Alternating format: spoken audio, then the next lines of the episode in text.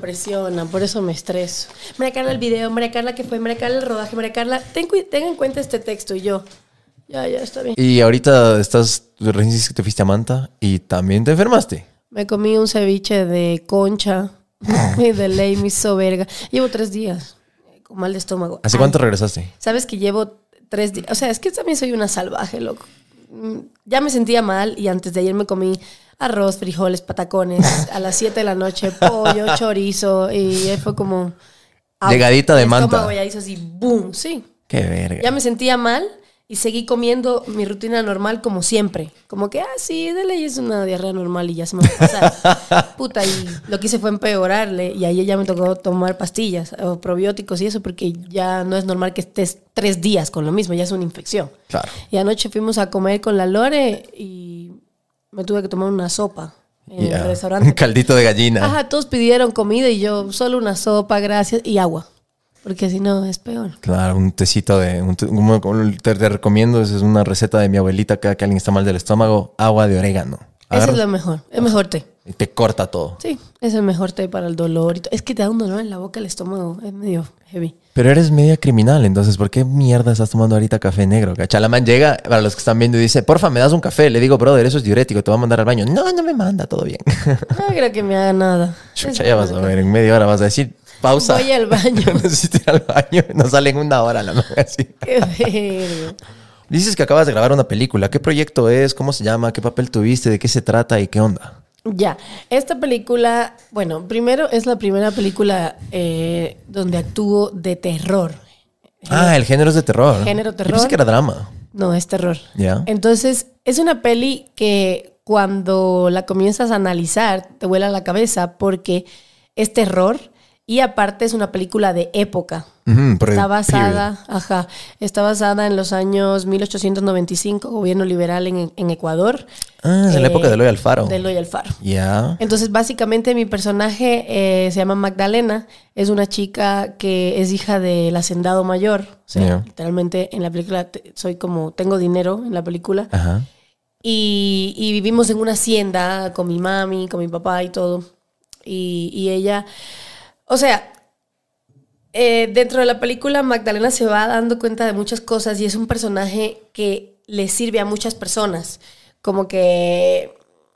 Es que si te, si te cuento... No, no, más, no es spoilers, o sea, solo así Ajá. básico, así. solo Sí, sí, un sí. Bueno, básicamente eh, es una chica, es una hacendada, tiene apenas 22 años, eh, es muy noble, pero su mayor problema en sí es el querer llegar a la ciudad.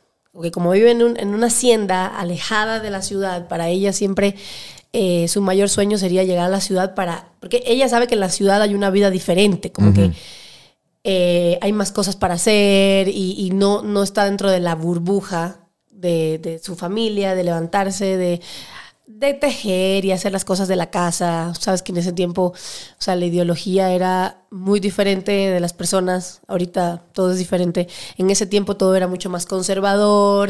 Eh, todas las personas de esa época eran católicas y religiosas. Entonces... eh, Curuchupas más claro. Ajá, ya te imaginas cómo, cómo es eh, todo el enfoque de la película. El papá es bien protector con ella, es como, no hagas esto, no te veas. Y ella en la peli se enamora de... O sea, básicamente... es- De Eloy Alfaro, dices tú. No, no. se enamora de un chico que trabaja en, el- en la hacienda. O sea, es básicamente campesino. Ah, es, de esos indígena. dramas de clase. Sí, más que nada no es, no es campesino, es indígena. Ya. Y ella como que encuentra en él una esperanza para salir a la ciudad. Porque este chico es el único que de la hacienda va y viene de la ciudad a traer las cosas. Mm, y te cuenta cómo es la ciudad y todo. Ajá, entonces ellos tienen como ese roce, pero a escondidas, porque Mm. mi papá no puede saberlo. Claro, lo fusila al pobre. Y así. Y por otro lado, eh, la mamá de ella está en un estado crítico, donde en toda la película se le ve en una cama. Como que está muriendo. Mm, Está muriendo y está embarazada. ok. Entonces es este drama de cuidarle, de hacerle transfusiones de sangre. O sea, literalmente a mí me pasan haciendo transfusiones de sangre todo el tiempo para pasarle a ella. Y Ahí te dio ese- la hepatitis, dices tú. Chuch. Ah. En ese tiempo, en ese tiempo todo era como que súper rústico y, y- y se ve esto de las transfusiones re denso. Ya por ahí ya la película te, te comienza ya a adentrar en el mundo del terror porque ves, ves mucha sangre. Ya. Ves sangre todo el tiempo. Y paralelo a, paralela a esta historia que vive Magdalena con su familia y todo, hay otra historia que básicamente ya es el Chusalongo. Es la leyenda del Chusalongo. ¿Qué es eso? Así se llama la película. El Chusalongo. Es una leyenda que básicamente ellos la adecuaron, eh, pero eh, la leyenda en sí es que existía un, un chico que tenía los pies hacia atrás. O sea, tú ves que nosotros tenemos las piernas y el, el pie va hacia adelante para poder caminar hacia adelante. Ya él tenía los pies hacia atrás, para que cuando la gente lo fuera a, a atrapar, él poder correr hacia atrás, hacia el lado contrario y que no lo atrape. Pero básicamente la leyenda trata de que este chico tenía un miembro súper grande. ¿A qué te refieres al pene? Ajá. Ok. Entonces él, él eh, básicamente estaba con chicas vírgenes.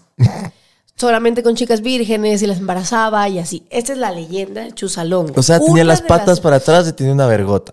Ajá, una de las leyendas, literal. Ya. Y las embarazaba. ¿Y cuál era el objetivo de hacer todo eso? Nada, le gustaban las chicas vírgenes. Ya. Solo quería estar con vírgenes y andaba de un lado al otro. Y, y había algunas chicas que las mataba porque como el, No. como el miembro era tan grande, pues morían. Wow. ¿Qué hacen ellos? Adecúan esta historia y el Chusalongo en nuestra película eh, es un niño que chupa sangre de mujeres, solo de mujeres. O sea, es un vampiro, cacha. Ajá, él se alimenta solamente con la sangre de las chicas y cuando, Mm. cuando ya no tiene que, que tomar, o sea, cuando ya no tiene sangre, lo que hace es que ataca a las mujeres. Entonces Mm. se ve durante toda la película cómo mueren algunas chicas. Wow. Y, y- y entonces te imaginas este proceso en años 1895, gobierno liberal en Ecuador, terror, es como, what the fuck, o sea, qué loca esta peli. Entonces es una peli que promete bastante, es coproducción con Perú y España. ¿Ah, sí? Vamos a salir en todos los cines de Ecuador, Perú y España. ¿Tiene ya una fecha más, más o menos tentativa de lanzamiento? Enero 2024. Ah, o sea, que bacán. Ahorita empieza la postproducción, edición y todo eso. Totalmente. Ahorita terminamos empieza todo el proceso de postproducción y en enero ya lanzamos la película. Se llama El Chusalongo, la peli. Chusalongo Film, Chusalongo Film. ¿Y el, ¿Y el director cómo se llama? Diego Ortuño es un ecuatoriano. Ah, es director ecuatoriano. Buenísimo. Qué bacán. Este chico estuvo escribiendo esta peli siete años de su vida. Wow. Estuvo preparándola. O sea, él también fue el guionista, él escribió el libreto y todo. todo. Wow. Él es el director, él es el guionista y básicamente es el dueño de la película. O sea, él la creó. Pero me dijo, estuve siete años estudiando toda la problemática de esta época, Mm. qué pasaba. O sea, es que imagínate, hacer una película de época no es fácil, No, porque tú tienes que recrear en la escena todo lo que pasaba en ese tiempo. Y él me dijo, o sea, me pasé estudiando todos estos años para poderla recrear al 100% con vestuario, maquillaje, escenografía, problemática de la peli. o sea, Lenguaje, cómo se comunicaba la gente en esa época, un montón de todo, cosas. todo no es igual, ajá, todo, es- todo es diferente, mejor dicho. Entonces, sí, o sea, siento que es una película que promete que va a llegar bien lejos y sobre todo que va a llegar a festivales, porque Mm. va a llamar la atención. Terror, eh, Ecuador, es Periodo. como, ajá, época. O sea, Solo decir que es una película de época, ya la gente le va a llamar la atención para ir a verla. Y terror.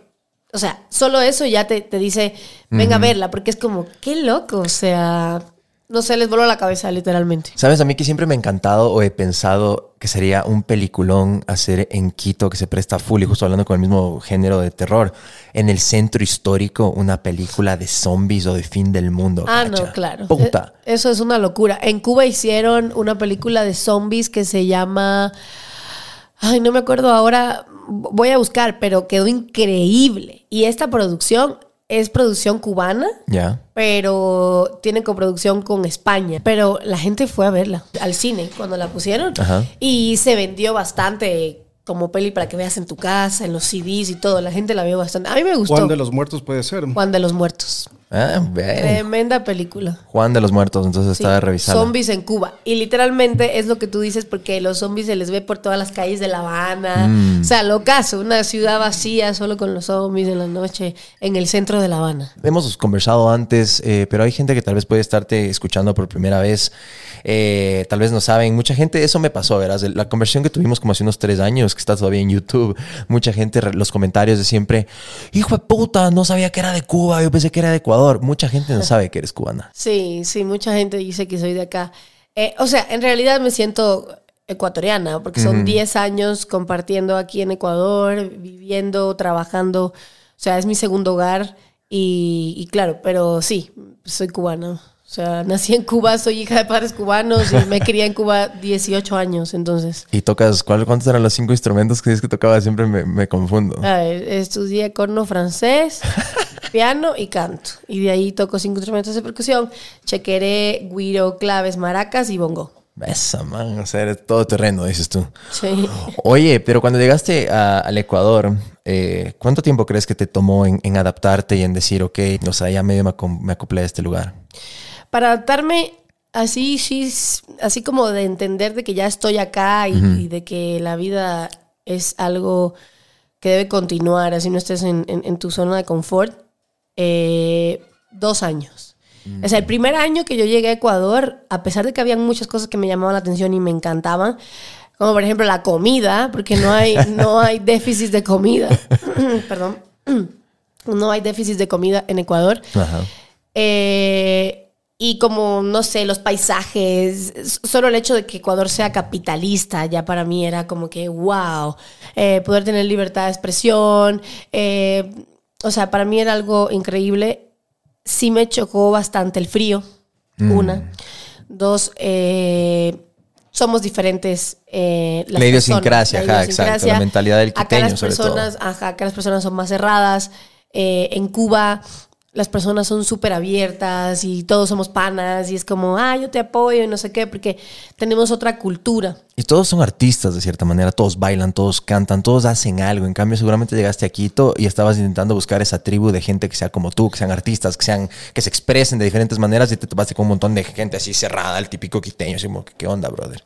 Ajá, sí me pasó hasta encontrar a mi círculo. Porque, por ejemplo, ahorita han pasado 10 años y mis compañeros y mis amigos en Ecuador son artistas, eh, con las personas que más comparto.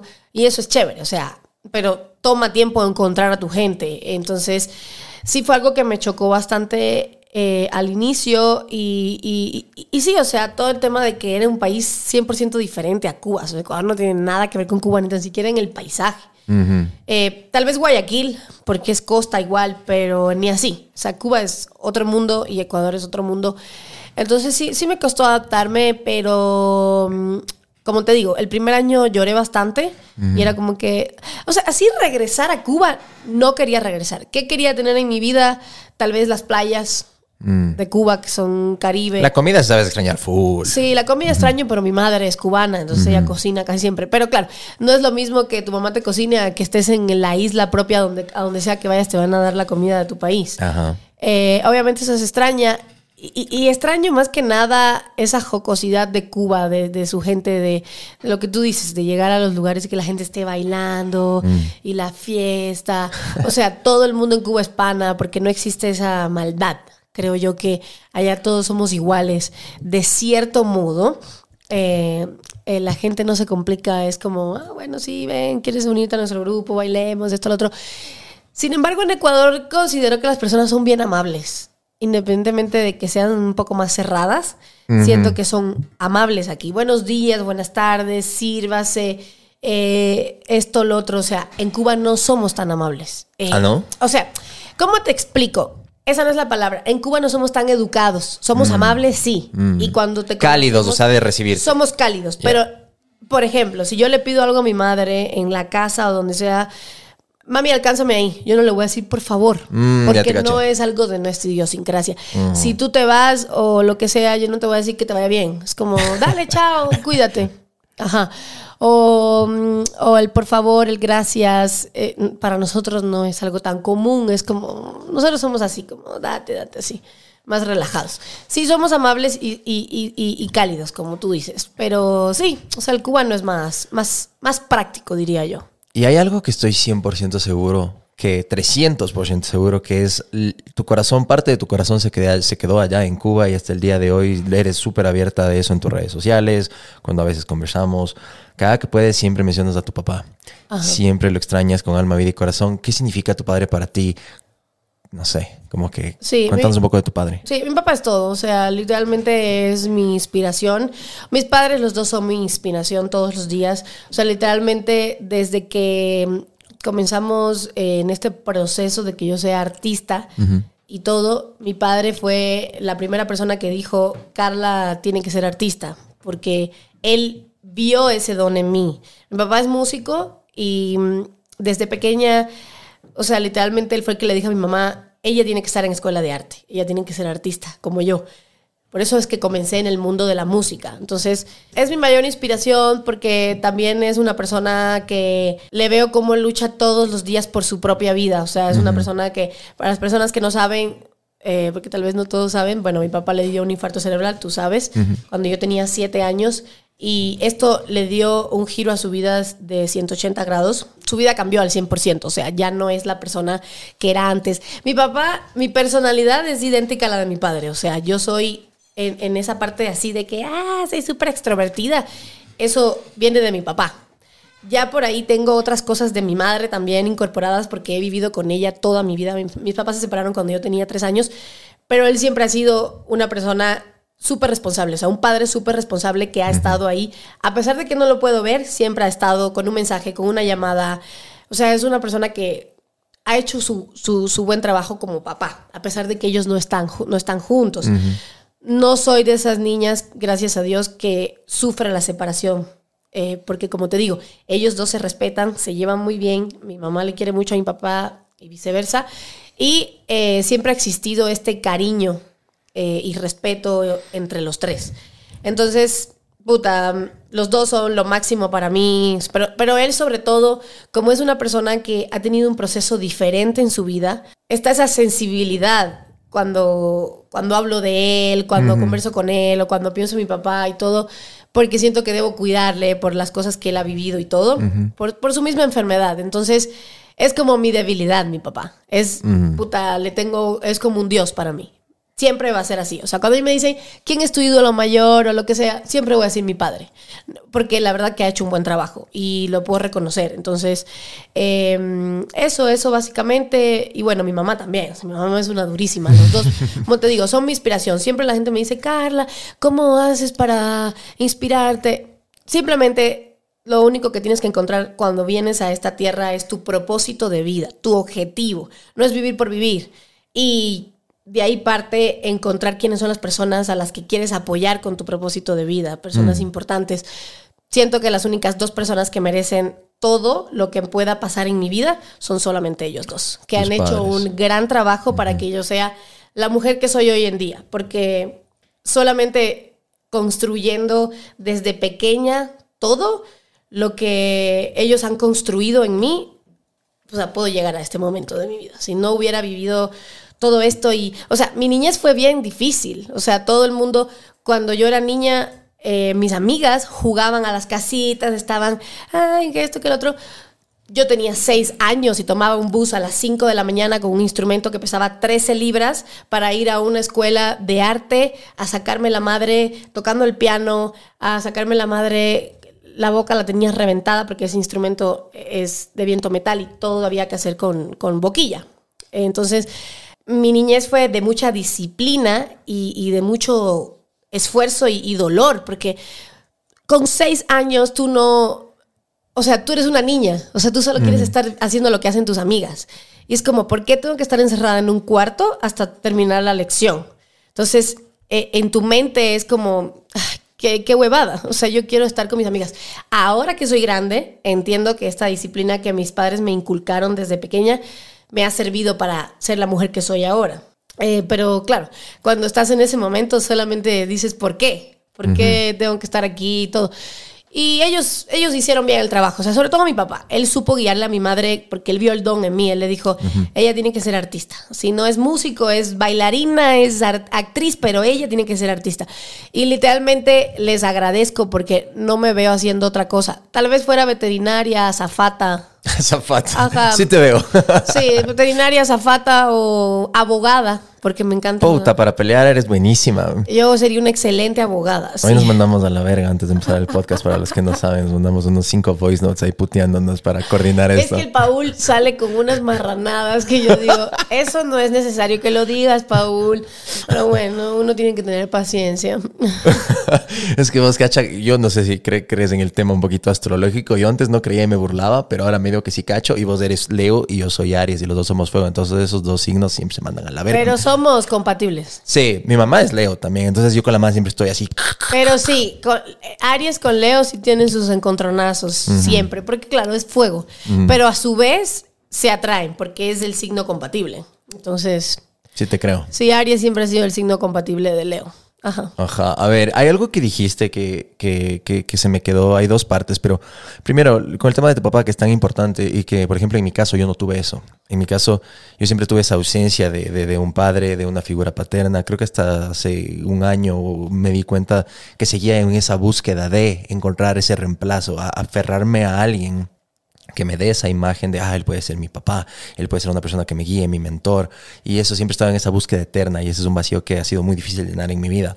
¿Cuál crees tú que en tu vida ha sido, si lo puedes poner, a veces es difícil, pero en una frase o en algo, el mejor consejo que te, ha dejado- que, te ha dado tu padre? O sea, mi papá todos los días cuando me ven en el Facebook me pone, mija, siempre te veo. Él me dice, dale pa'lante, dale pa'lante siempre. O sea, tú puedes, tú puedes, tú puedes. O sea, a ver, mi papá antes de que le dé el infarto vivía como si fuera el último día. Como si él fuera a morir al día siguiente. Esa era su, su ideología de vida, así como, puta, hay que hacer todo lo que se puede hacer hoy porque para luego es tarde. Entonces, sí está bien eh, aprovechar la vida al 100% y lo que puedes hacer hoy no lo dejes para mañana y vive como si hoy fuera el último día porque no sabemos hasta cuándo vamos a estar aquí, pero mídete un poco con las cosas. Porque, por ejemplo, a mi papá le dan infarto cerebral porque era hipertenso, no se tomaba las pastillas, tomaba trago y ¡pum! le da el infarto. Y el médico todo el tiempo, no tomes, no tomes, no tomes. Pero un hombre músico, súper guarachero, con tremendo style. Porque el man, Bohemio. el man no es guapo. Mi papá no es un hombre guapo. Pero tiene full actitud. Uf, la actitud de la vida. Este man te puede bajar las estrellas si tú le dices. Mi papá es el hombre más canchero que he conocido. Labia mata galán, dices tú. Te juro. Y, y- y una prueba de eso es mi mamá. Mi mamá es una mujer hermosa. Y él la logra conquistar. La mamá de mi hermano es una mujer hermosa también. Y él solo ha andado con mujeres así. O sea, siempre fue muy mujeriego también. En fin. Eh, ¿Cuál es la enseñanza más grande que me ha dejado mi padre? Vive como si fuera el último día. Disfruta de tu vida y no te preocupes tanto, pero mídete. Al verlo yo todo el tiempo así, cómo su vida cambia, esto es un mídete para mí. Un mídete, mídete, mídete. O sea, todo en, en- en exceso es malo. Entonces, a veces como seres humanos creemos que ya lo tenemos todo, porque esto fue lo que le pasó a mi padre. Viajes. Es su esposa, que era mi madre en ese tiempo, una mujer súper guapa, eh, trabajadora, ta, ta, ta, ta. Viajes, tengo una hija, tengo mis hijos, porque mi hermano ya había nacido, estoy bien económicamente, tengo mi auto, soy el puto amo en Cuba, porque era de los mejores representantes de grupos musicales que había en ese, en ese año, en Cuba, año 2000, año 96, algo así, él estaba en la cúspide. Entonces se dejó llevar por sus emociones y por la fiesta y por los viajes y vamos a tomar y vamos a... a- a- a- joderla. le da el infarto.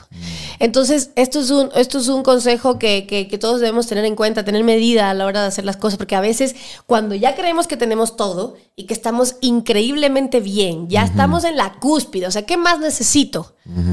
Ahí es donde más debes cuidarte. Ahí es cuando la vida se encarga siempre de darte lo que dicen en inglés humble pie. Sí. Te da una dosis de humildad que te des de culo contra el piso, que te choques y como que te sacudas y despiertes un poco y salgas de esa Y lo fantasía. otro, escucha a las personas que te están diciendo, cuídate.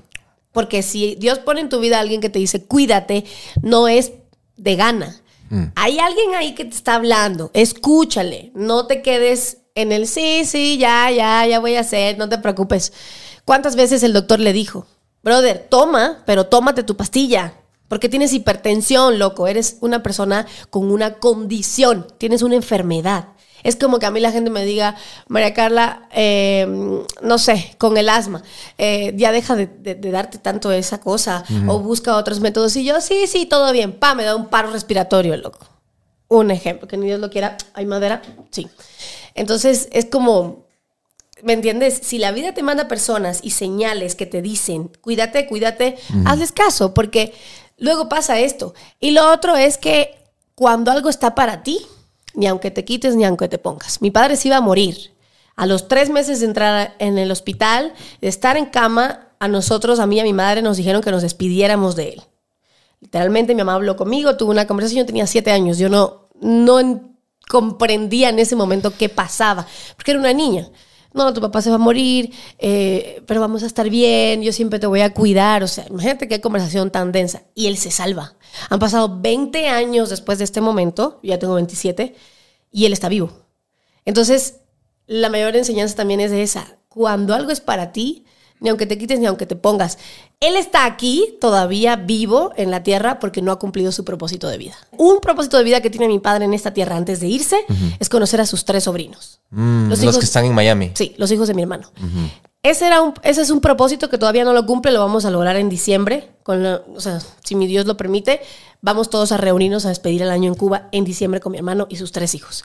Dos, ver a mi hermano antes de, de morir. Eh, mi hermano no iba a Cuba hacía 12 años y logré que fuera a Cuba después de 12 años en noviembre que pasó. Nos volvimos a encontrar después de 12 años con mi padre en Cuba. Wow. Entonces, esto a él le dio una fuerza. Mi papá está gordo ahora, está súper como que rejuvenecido, porque su enfermedad es muy emocional, que viene del cerebro. Las neuronas van muriendo poco a poco, esto me explicó el doctor. ¿Qué tienen que hacer ustedes para que él no muera por dentro? Porque cuando las neuronas dejen de funcionar y su cerebro deje de funcionar, él va a morir. ¿Entiendes? El cerebro es el órgano más importante de, de todo el cuerpo, o sea, es el que manda las señales. Entonces, ¿qué me dijo el doctor? Ustedes tienen que mantenerle vivo a él. Y mi papá se pone muy feliz cuando nos ve, porque siente que estamos ahí. Es una persona que necesita atención. Entonces, cuando nosotros vamos a Cuba, es para él como, wow, vinieron mis hijos. Sí están preocupados por mí. Él es muy sentimental y le encanta que nosotros le demostremos. Entonces, porque él ha sido un buen padre. O sea, el man, desde que nosotros nacimos, ha entregado lo mejor por nosotros y es como, ahora les toca a ustedes, aunque sea devolverme un poco de lo que yo hice por ustedes. Y está bien, pero es, es ese hecho de, de- que yo digo, qué increíble cómo han pasado 20 años, él se salva y ha tenido unas recaídas densas. Mi papá tuvo el año pasado dengue. No. Estuvo internado en un hospital una semana y me mandaron videos donde él ya casi se estaba muriendo. Literalmente, no te miento. Fue tan heavy que yo cogí un vuelo a Cuba. Yo le dije a mi madrastra, ahorita me voy a Cuba y me voy cargada de medicamentos. ¿Qué necesita mi papá? Aquí no hay nada, en este país no hay nada, no hay catéteres, no hay esto ni lo otro. Tú sabes las necesidades que hay en Cuba. Bueno, es un país con déficit de todo. Y me tocó comprarme un vuelo en 1.500 dólares para ir a ver a mi papá. Imagínate un vuelo de aquí a Cuba en 1.500 dólares. No, o sea, me parece una un estupidez. Es un robo, pero bueno, era lo único que había en ese momento. Me fui a Cuba. El año pasado viajé cuatro veces a Cuba por mi padre. Cuatro veces. Yo viajo una. Viajé cuatro. Porque nos reencontramos con mi hermano, porque se enfermó, porque era mi cumpleaños y lo quise pasar con él. Porque a veces siento que, o sea, me duele tanto tener que estar lejos de él, pero a, a su vez es la única forma de poder apoyar a mi familia. Yo no puedo irme ahora a Cuba y decir, quiero estar con mi papá, voy a vivir aquí el resto de mi vida. Primero, se troncha mi carrera. Segunda, yo soy el sustento de ellos allá. Entonces yo no me puedo ir y dejar todo botado. ¿Me entiendes? O sea, yo tengo que continuar. Pero a veces me duele tanto porque me pongo a pensar y digo, que heavy eh, estar lejos de él. Porque yo no sé cuándo él se vaya a ir. Entonces, es eso, eso de querer estar con él lo más que pueda. Y yo el año pasado decía, qué loco. O sea, ya cuando regresé del cuarto viaje de Cuba estaba harta, la verdad, porque En Cuba se gasta mucho dinero y es un país, como te digo, que es, es, es muy restringido todo. Y, y- y cuando tú al ser humano lo restringes, te sientes mal. Es como, no hay esto, no hay esto, no, no. Para no, los no. nacionales, porque si eres turista sí te tratan bien. Ajá, sí, pero ni tan siquiera para los turistas hay las cosas que quieres. Tú te vas a Cuba sin desodorante y te quieres comprar un desodorante, no vas a encontrar, loco. No vas a encontrar un desodorante del que tú quieres. Ya lo saben, O sea, tip, vayan con desodorante a Cuba. Siempre que vayan a Cuba, por favor, lleven su aseo personal. Por favor, lleven sus medicamentos y lleven las cosas que ustedes utilizan al diario. En Cuba, Cuba no es un país para comprar. Cuba no es un país donde ustedes, como Miami, que quiero comprar algo y me voy al Dolphin Mall. No, no existe. O sea, no hay. Es un país socialista donde no hay marcas, donde no hay centros comerciales. No existe. Entonces, no hay tiendas, no hay nada. Entonces, eh, ya yo estaba un poco abombada con esto de cuatro viajes. Pero después me puse a pensar y yo dije, Dios quiso que fuera cuatro veces a Cuba. Porque uno no sabe cuándo va a ser la última vez, ¿cachas? Y eh, me sentí súper orgullosa de mí cuando terminó el año, porque el hecho de que mi hermano viajara a Cuba a, a- a verle a él, porque a mi hermano no le gusta Cuba, pero le dije, loco, está tu papá en Cuba. O sea, es lo más grande que tienes en tu vida. Y el día que él no esté, ni Dios lo quiera, eh, te va a pesar. Te va a pesar si no vas a verlo. O sea, si él en cualquier momento se va, que no creo que sea ahora, porque como te digo, su propósito de vida no está cumplido al 100%. Mi papá tiene que verme a mí llegar a la cima. Eso va a pasar. Cuando yo esté en la cima, él va a estar. Yo sé que él va a estar. Porque es increíble. Cuando le dio la enfermedad del dengue, eh, a pesar de que él no tenía los medicamentos, yo llegué una semana después. Yo ya no logré llegar a tiempo para que a él le llegaran los medicamentos, porque no había vuelos y, te digo, compré un vuelo carísimo. Yo llegué con todo después de que ya lo sacan del hospital. Y literalmente mi tío tuvo que mandar eh, refuerzos, porque mi tío también me ayuda, él vive en Canarias, y tuvo que mandar refuerzos porque en Cuba todo es una locura. O sea, literalmente sí había medicamentos en el hospital, pero no le daban porque él no tenía prioridad, porque no, No. es... No es eh, militar, no es esto, no es nada, no tenemos contactos. Y mi tío llamó, porque mi tío tiene eh, sí tiene muy buenos contactos en Cuba en, en la parte de, de personas ya de alto rango. Y mi tío les dijo, mi hermano se está muriendo en un hospital y necesito que le den los medicamentos que tienen ahí. Es por preferencia, es por las personas que van llegando. Entonces, aquello se puso denso y sacaron los medicamentos y le dieron. Y mi madrastra tuvo que comprar por fuera otros medicamentos súper caros, que yo le dije, cómpralos, no importa, porque si él necesita lo que cueste ahora mismo, lo que te estén vendiendo en Cuba, cómpralo y yo pago. Entonces yo llegué con los refuerzos a Cuba y entregamos a la gente los medicamentos y, bueno, el dinero que se pagó y toda la cosa. Y cachas que yo le decía a mi papá cuando él estaba en el hospital, loco, no te puedes morir. No te puedes morir porque me muero. O sea, literalmente, o sea, es lo que te digo, él es todo para mí. Y yo le decía, tú puedes, tú puedes, dale papi, tú puedes. Yo le escribía todo el tiempo, todo el tiempo le mandaba audios y todo. Y él, él me escuchaba porque yo veía que los, los leía. Y, y- y fue como, cuando yo llegué a Cuba y lo vi en la casa, fue como, mis respetos, eres un durísimo.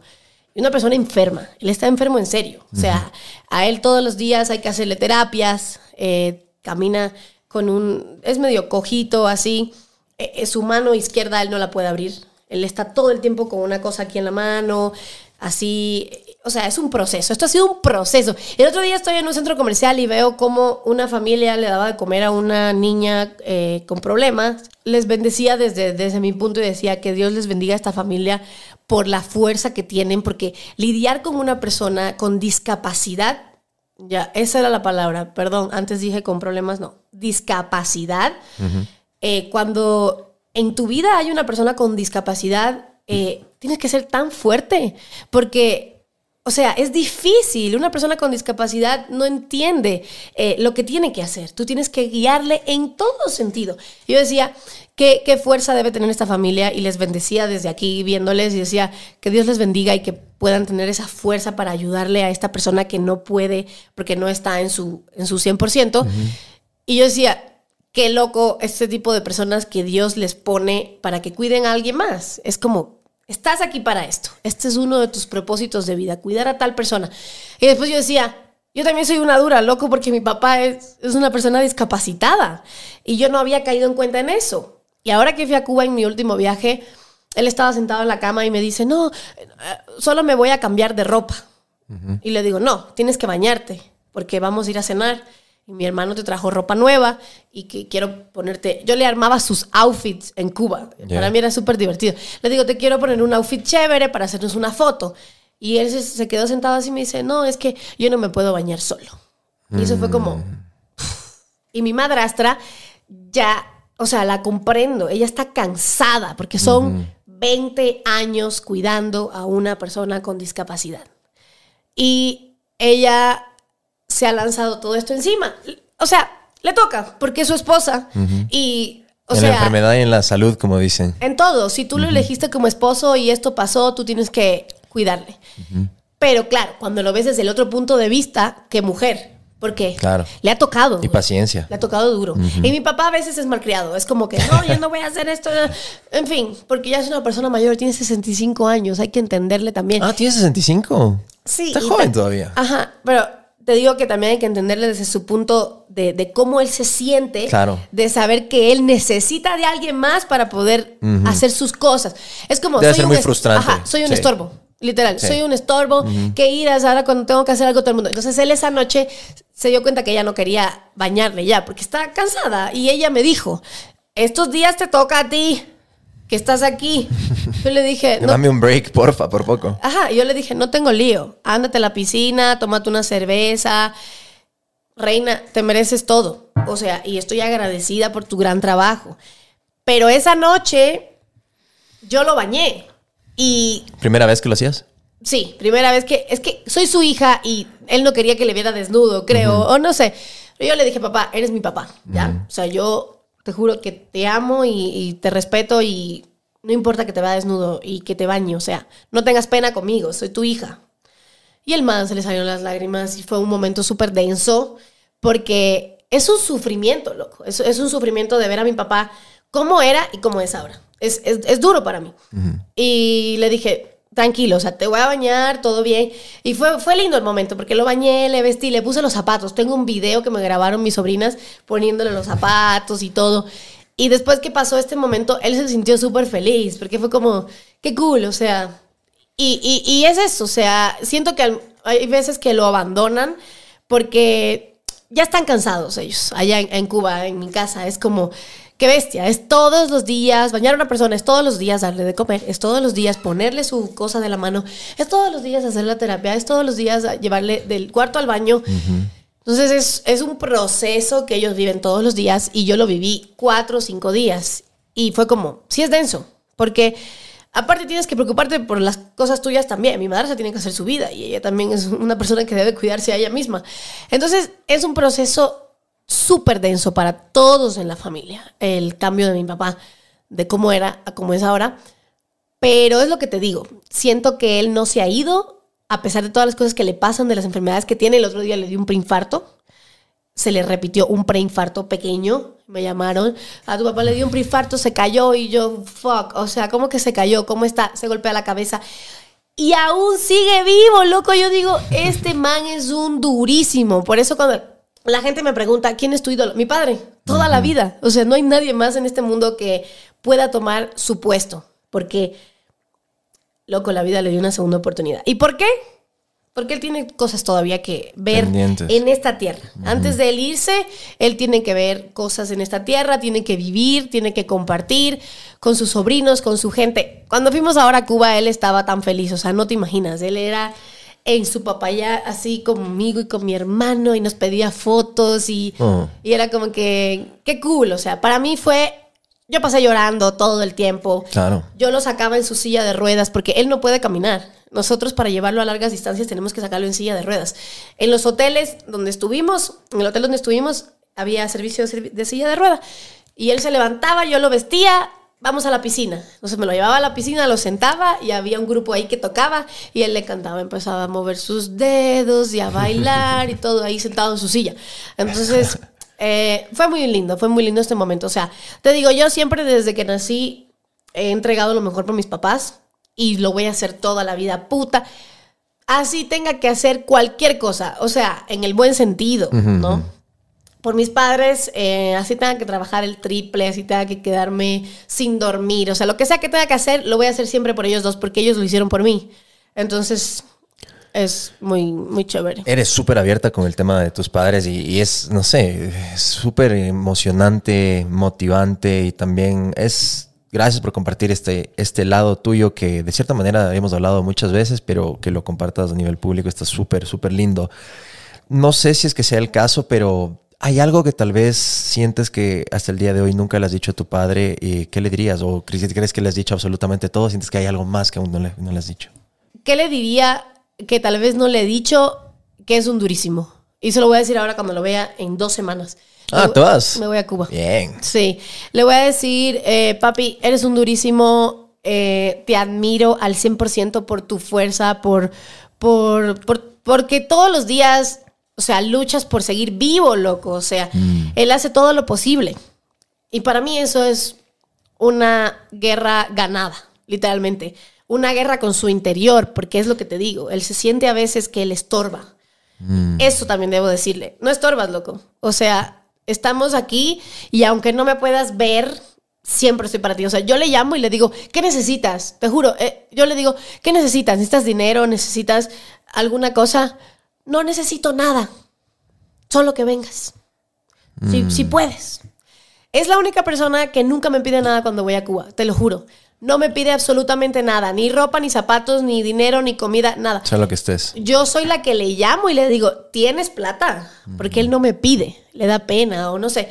Le digo, lo que tú necesites, o sea, tú me llamas y yo estoy para ti. Yo siempre le he dicho eso y siempre que lo llamo le digo que lo amo y todo, pero no me gusta hablar tantas cosas profundas con él porque empieza a llorar. Y yo lo veo llorando y empiezo a llorar. Y se quiebran los dos. claro. Entonces es como, no, mm, trato de, de- de más que hablar, estar con él. Yo voy a Cuba, me siento encima de él, en el sillón, escuchamos Joaquín Sabina, le bailo, le canto, o sea, es como este momento de cultural con, con su hija, porque para él es un orgullo que yo sea artista. Eh, yo soy su gran orgullo, ¿ya? Yo voy a Cuba, le llevo una revista en la que yo salí y él coge la revista y todo el que pasa por la casa le dice, es mi hija, ella vive en Ecuador, viste qué hermosa, ya, salió en esta revista y le da la revista Oh. a toda la gente y la gente ve la revista. Y como en Cuba la gente es tan, tan linda y tan amena, es como, ay, qué linda tu hija, no sé qué. Entonces Ah, te das cuenta que él vive orgulloso de, o sea, yo soy su orgullo mayor. Él ama a mi hermano,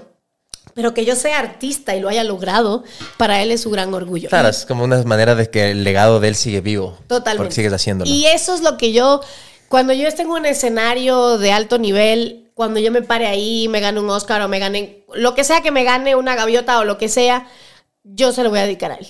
O sea, en especial a mis padres, o sea, a mis padres y en especial a él. O sea, esto va para ti. Y sé que ese momento va a llegar, porque literalmente siento que él deja de hacerlo para que yo lo continúe. Es como, tengo que lograr mis sueños por mi padre, o sea, porque a él se le tronchó la carrera. O sea, él dejó de hacer lo que él amaba por su enfermedad. O sea, ya no puede tocar la guitarra, ya no puede cantar. El otro día estábamos en Cuba y mi tío nos fue a visitar, un tío de- que es su hermano que vive allá, y en su auto pone las canciones de mi papá, las canciones escritas por él, que él cantaba en Cuba cuando él era músico. Y éramos los tres bailando sus canciones. O sea, mi papá estaba sentado en el sillón porque él no puede bailar, pero éramos nosotros, mueve tu cucú, tan, tan, tan, tan, tan", así bailando con mi papá y yo le cantaba. Yo me sé todas sus canciones y él empieza a llorar porque es como, qué cool verle a mi hija. Y yo le digo, dale, papi, suéltate, no sé qué, así, porque es súper guarachero. Lo que pasa es que ya no puede hacer como antes. Pero um, cuando escuchaba su voz, yo decía, no, no puedo creer que esta sea la voz de mi padre, loco. O sea, no puedo creer que sea mi papá el que esté cantando. O sea, ¿qué voz? O sea, algún día te voy a poner sus canciones. Yo ya me las traje, tengo un CD. ¿Qué voz la de ese man? ¿Qué voz? Mis respetos. Una voz hermosa y diferente, melodiosa, como medio ronca. Es como mi voz. Entonces, Aguardientosa, dices tú. Ajá, y el man súper guarachero y todo. Entonces, escucharle para mí era como que, que, que, de verdad, qué orgullo, qué orgullo que mi papá haya logrado todas estas cosas. Y qué pena que mm, se le haya tronchado un poco su futuro por su propia decisión. Por eso esa es la mayor enseñanza. O sea, cuídate siempre, a pesar de que creas que ya tienes todo. La vida puede cambiar. Yo me acuerdo que en Los Ángeles eh, me tocó hacer una grabación una vez con una chica de México que trabaja eh, hasta el día de hoy en un como asilo de ancianos. Y ella me decía, eh, yo estoy 100% convencida y sé que cuando ellos mueren es cuando, o sea, ellos se van cuando ellos quieren, cuando ellos sienten que ya ya, ya, ya, es el momento de partir. Entonces, en el momento que me empezaste a decir, yo sé que él no se va a ir porque tiene muchas cosas todavía que ver y su propósito de vida de cumplirlo, él va a estar ahí. Y me parece súper importante todo lo que dices, que tú te encargas siempre activamente de estar ahí, de demostrarle que lo quieres, que lo amas, que lo llamas, que estás pendiente. Ahorita te vas en dos semanas a verlo. Sí. Entonces, esa manera de llenarle a él el corazón seguramente va a hacer que él, como dices, o sea, tú estabas preparada para perder a tu papá hace 20 años y sigue aquí, cacha. Entonces, es un, es un guerrero. Me acuerdo que la última vez que hablamos a ese episodio, creo que lo nombré que tú eras una guerrera de la vida, pero en esta segunda parte me acabo de desayunar o entrar que, cacha, eso ya viene generaciones atrás y tu papá realmente es el que está ahí día a día, a día, a día, peleando cada día una batalla nueva para seguir acá. Es mi mayor inspiración por eso, porque la gente me dice, ¿de dónde sacas las fuerzas? Loca, no tengo que sacar fuerzas. Hay una persona que lucha por su vida todos los días. Hay una persona que Dios le dio una segunda oportunidad. Es mi papá. O sea, es la única persona que por la que puedo luchar porque él lucha por él mismo. Y es como, wow, o sea, la historia de mi padre es increíble en mi vida, o sea, lo que ha impactado en mi vida. De ahí, bueno, viene mi mamá, que es una durísima. Ismari es muy bacán, los que no la conocen es lo máximo. Y lo más cercano que van a poder ver es si entran al Instagram de María Carla, ella hace unos reels que la imita, es como verle a la mamá, es María perfecto. Carla, qué, qué cosa tan grande, Dios mío. Mi mamá es un cague. Hoy fui al cuarto. Mira este cuarto, lo que parece, un chiquero. Eso está lleno de cosas. Tú no recoges. Te lavé la ropa hace tres días y está tirada en el piso. Y yo, mami.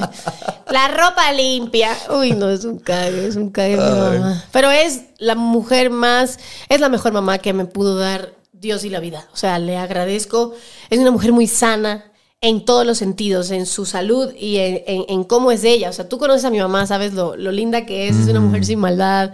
Súper noble, es súper muy, noble. es muy, eh, muy maternal y muy acogedora. es la palabra acogedora, cálida, es como que súper, súper buena onda, súper abierta, es bien preguntona contigo, o sea, es, es la palabra protectora, se preocupa mucho por ti Es y muy le entiendo. Es que soy su única hija. Exacto. O sea, es como me pasa algo y la mamá muere. Así, literal. O sea, soy su única hija. Y ella siempre me dice, algún día que tengas hijos vas a entender el por qué soy intensa y te llamo y todo.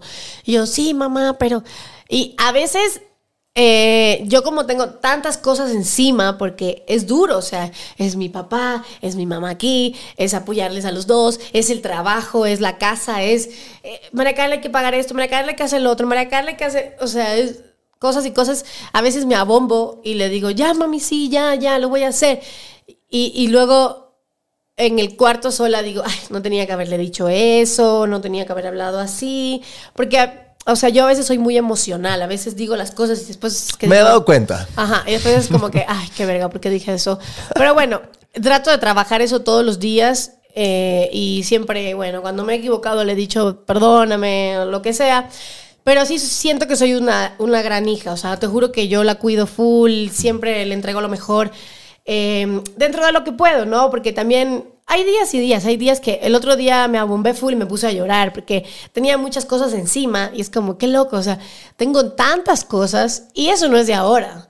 Eh, eso es desde que tengo 15 años. Yo en Cuba me di cuenta que las cosas no estaban bien, que la economía era una locura y yo en Cuba cuando estudiaba actuación en la escuela vendía ropa. O sea, no me da pena decirlo. Yo iba con un bolso a la escuela con full ropa que me daba una amiga que es cubana italiana, ella traía de Italia y lo hizo para ayudarme, porque yo le dije, necesito sacar ingresos de algún lugar, eso es algo más porque tengo que apoyarle a mi mamá.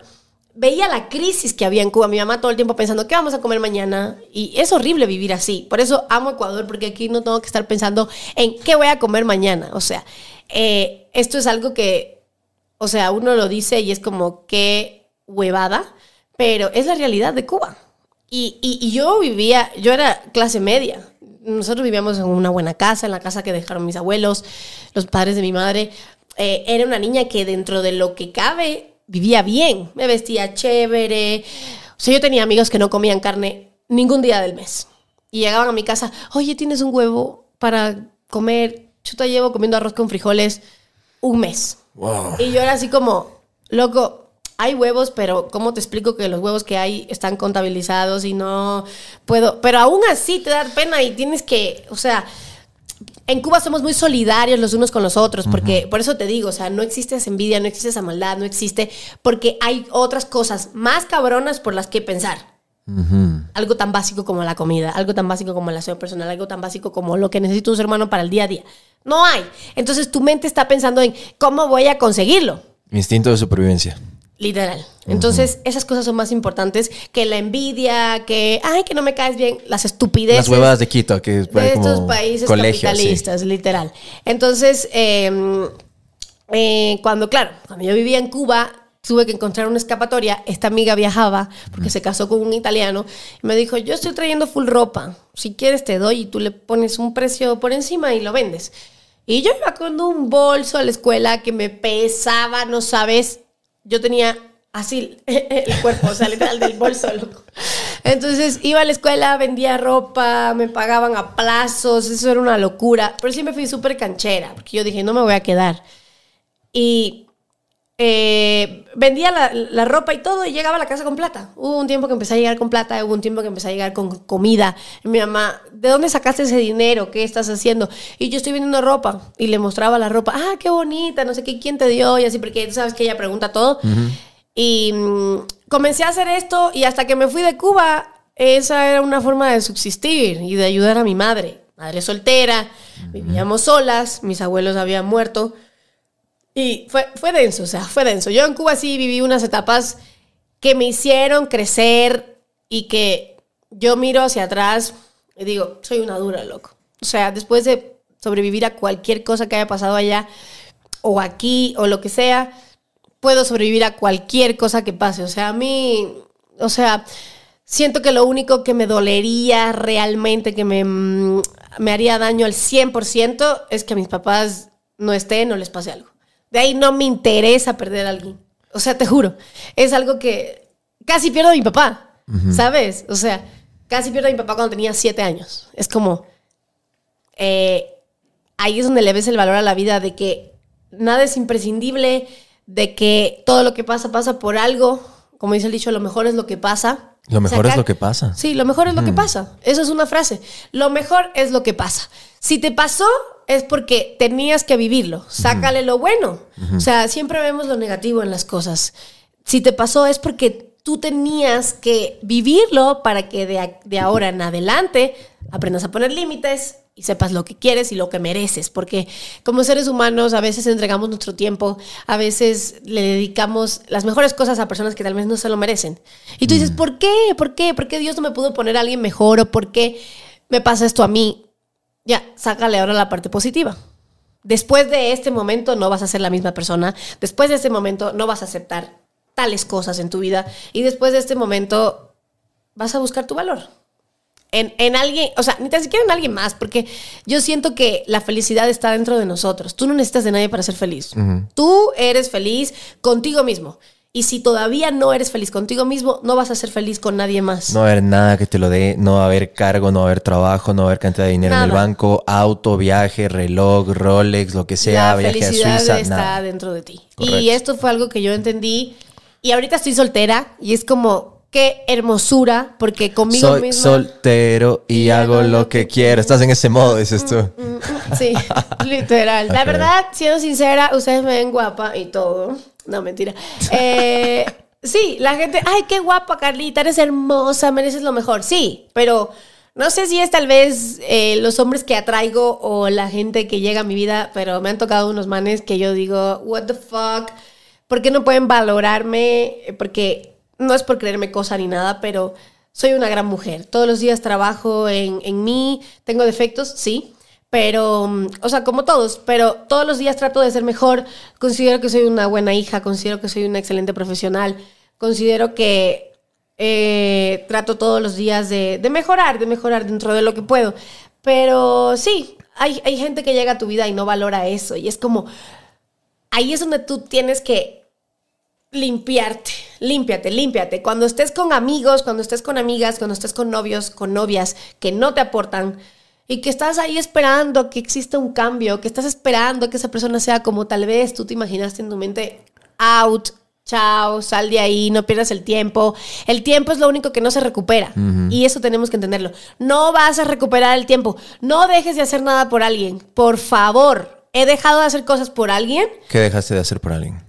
Literalmente, por mi ex anterior, dejé, o sea, es, es algo así súper estúpido, pero es algo que después me dolió.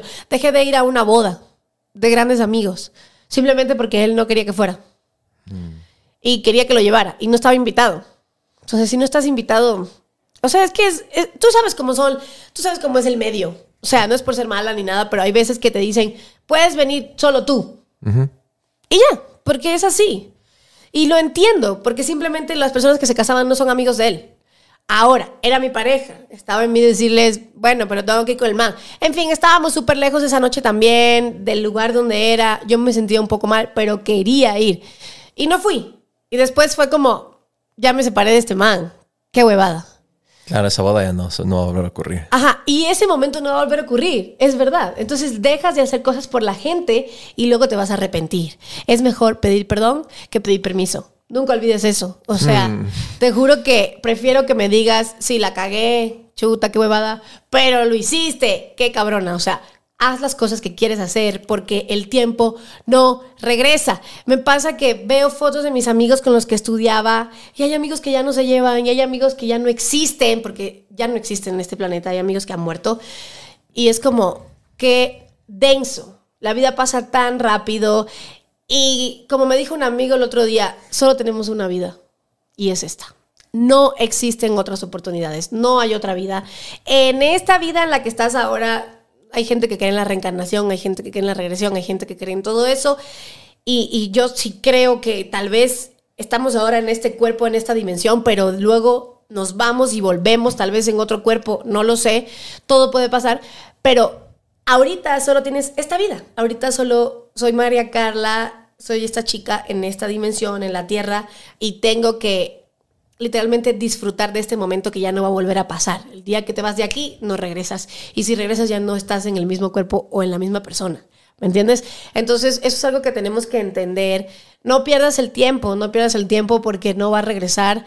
Y también decir todo lo que ama, todo lo que quieres. eh, de- decir a la persona todo lo que todo lo que sientes porque a veces también ay no lo voy a decir porque y qué será que piensa no da igual que piensa la otra persona Bótate. Solo, solo di lo que quieres decir. Si tal vez es un no, lo intentaste. Si es un sí, lo lograste. Entonces, dale con fuerza. O sea, es, es así un consejo que puedo dar. Oye, ¿cuál crees que ha sido en tus ya 10 años acá?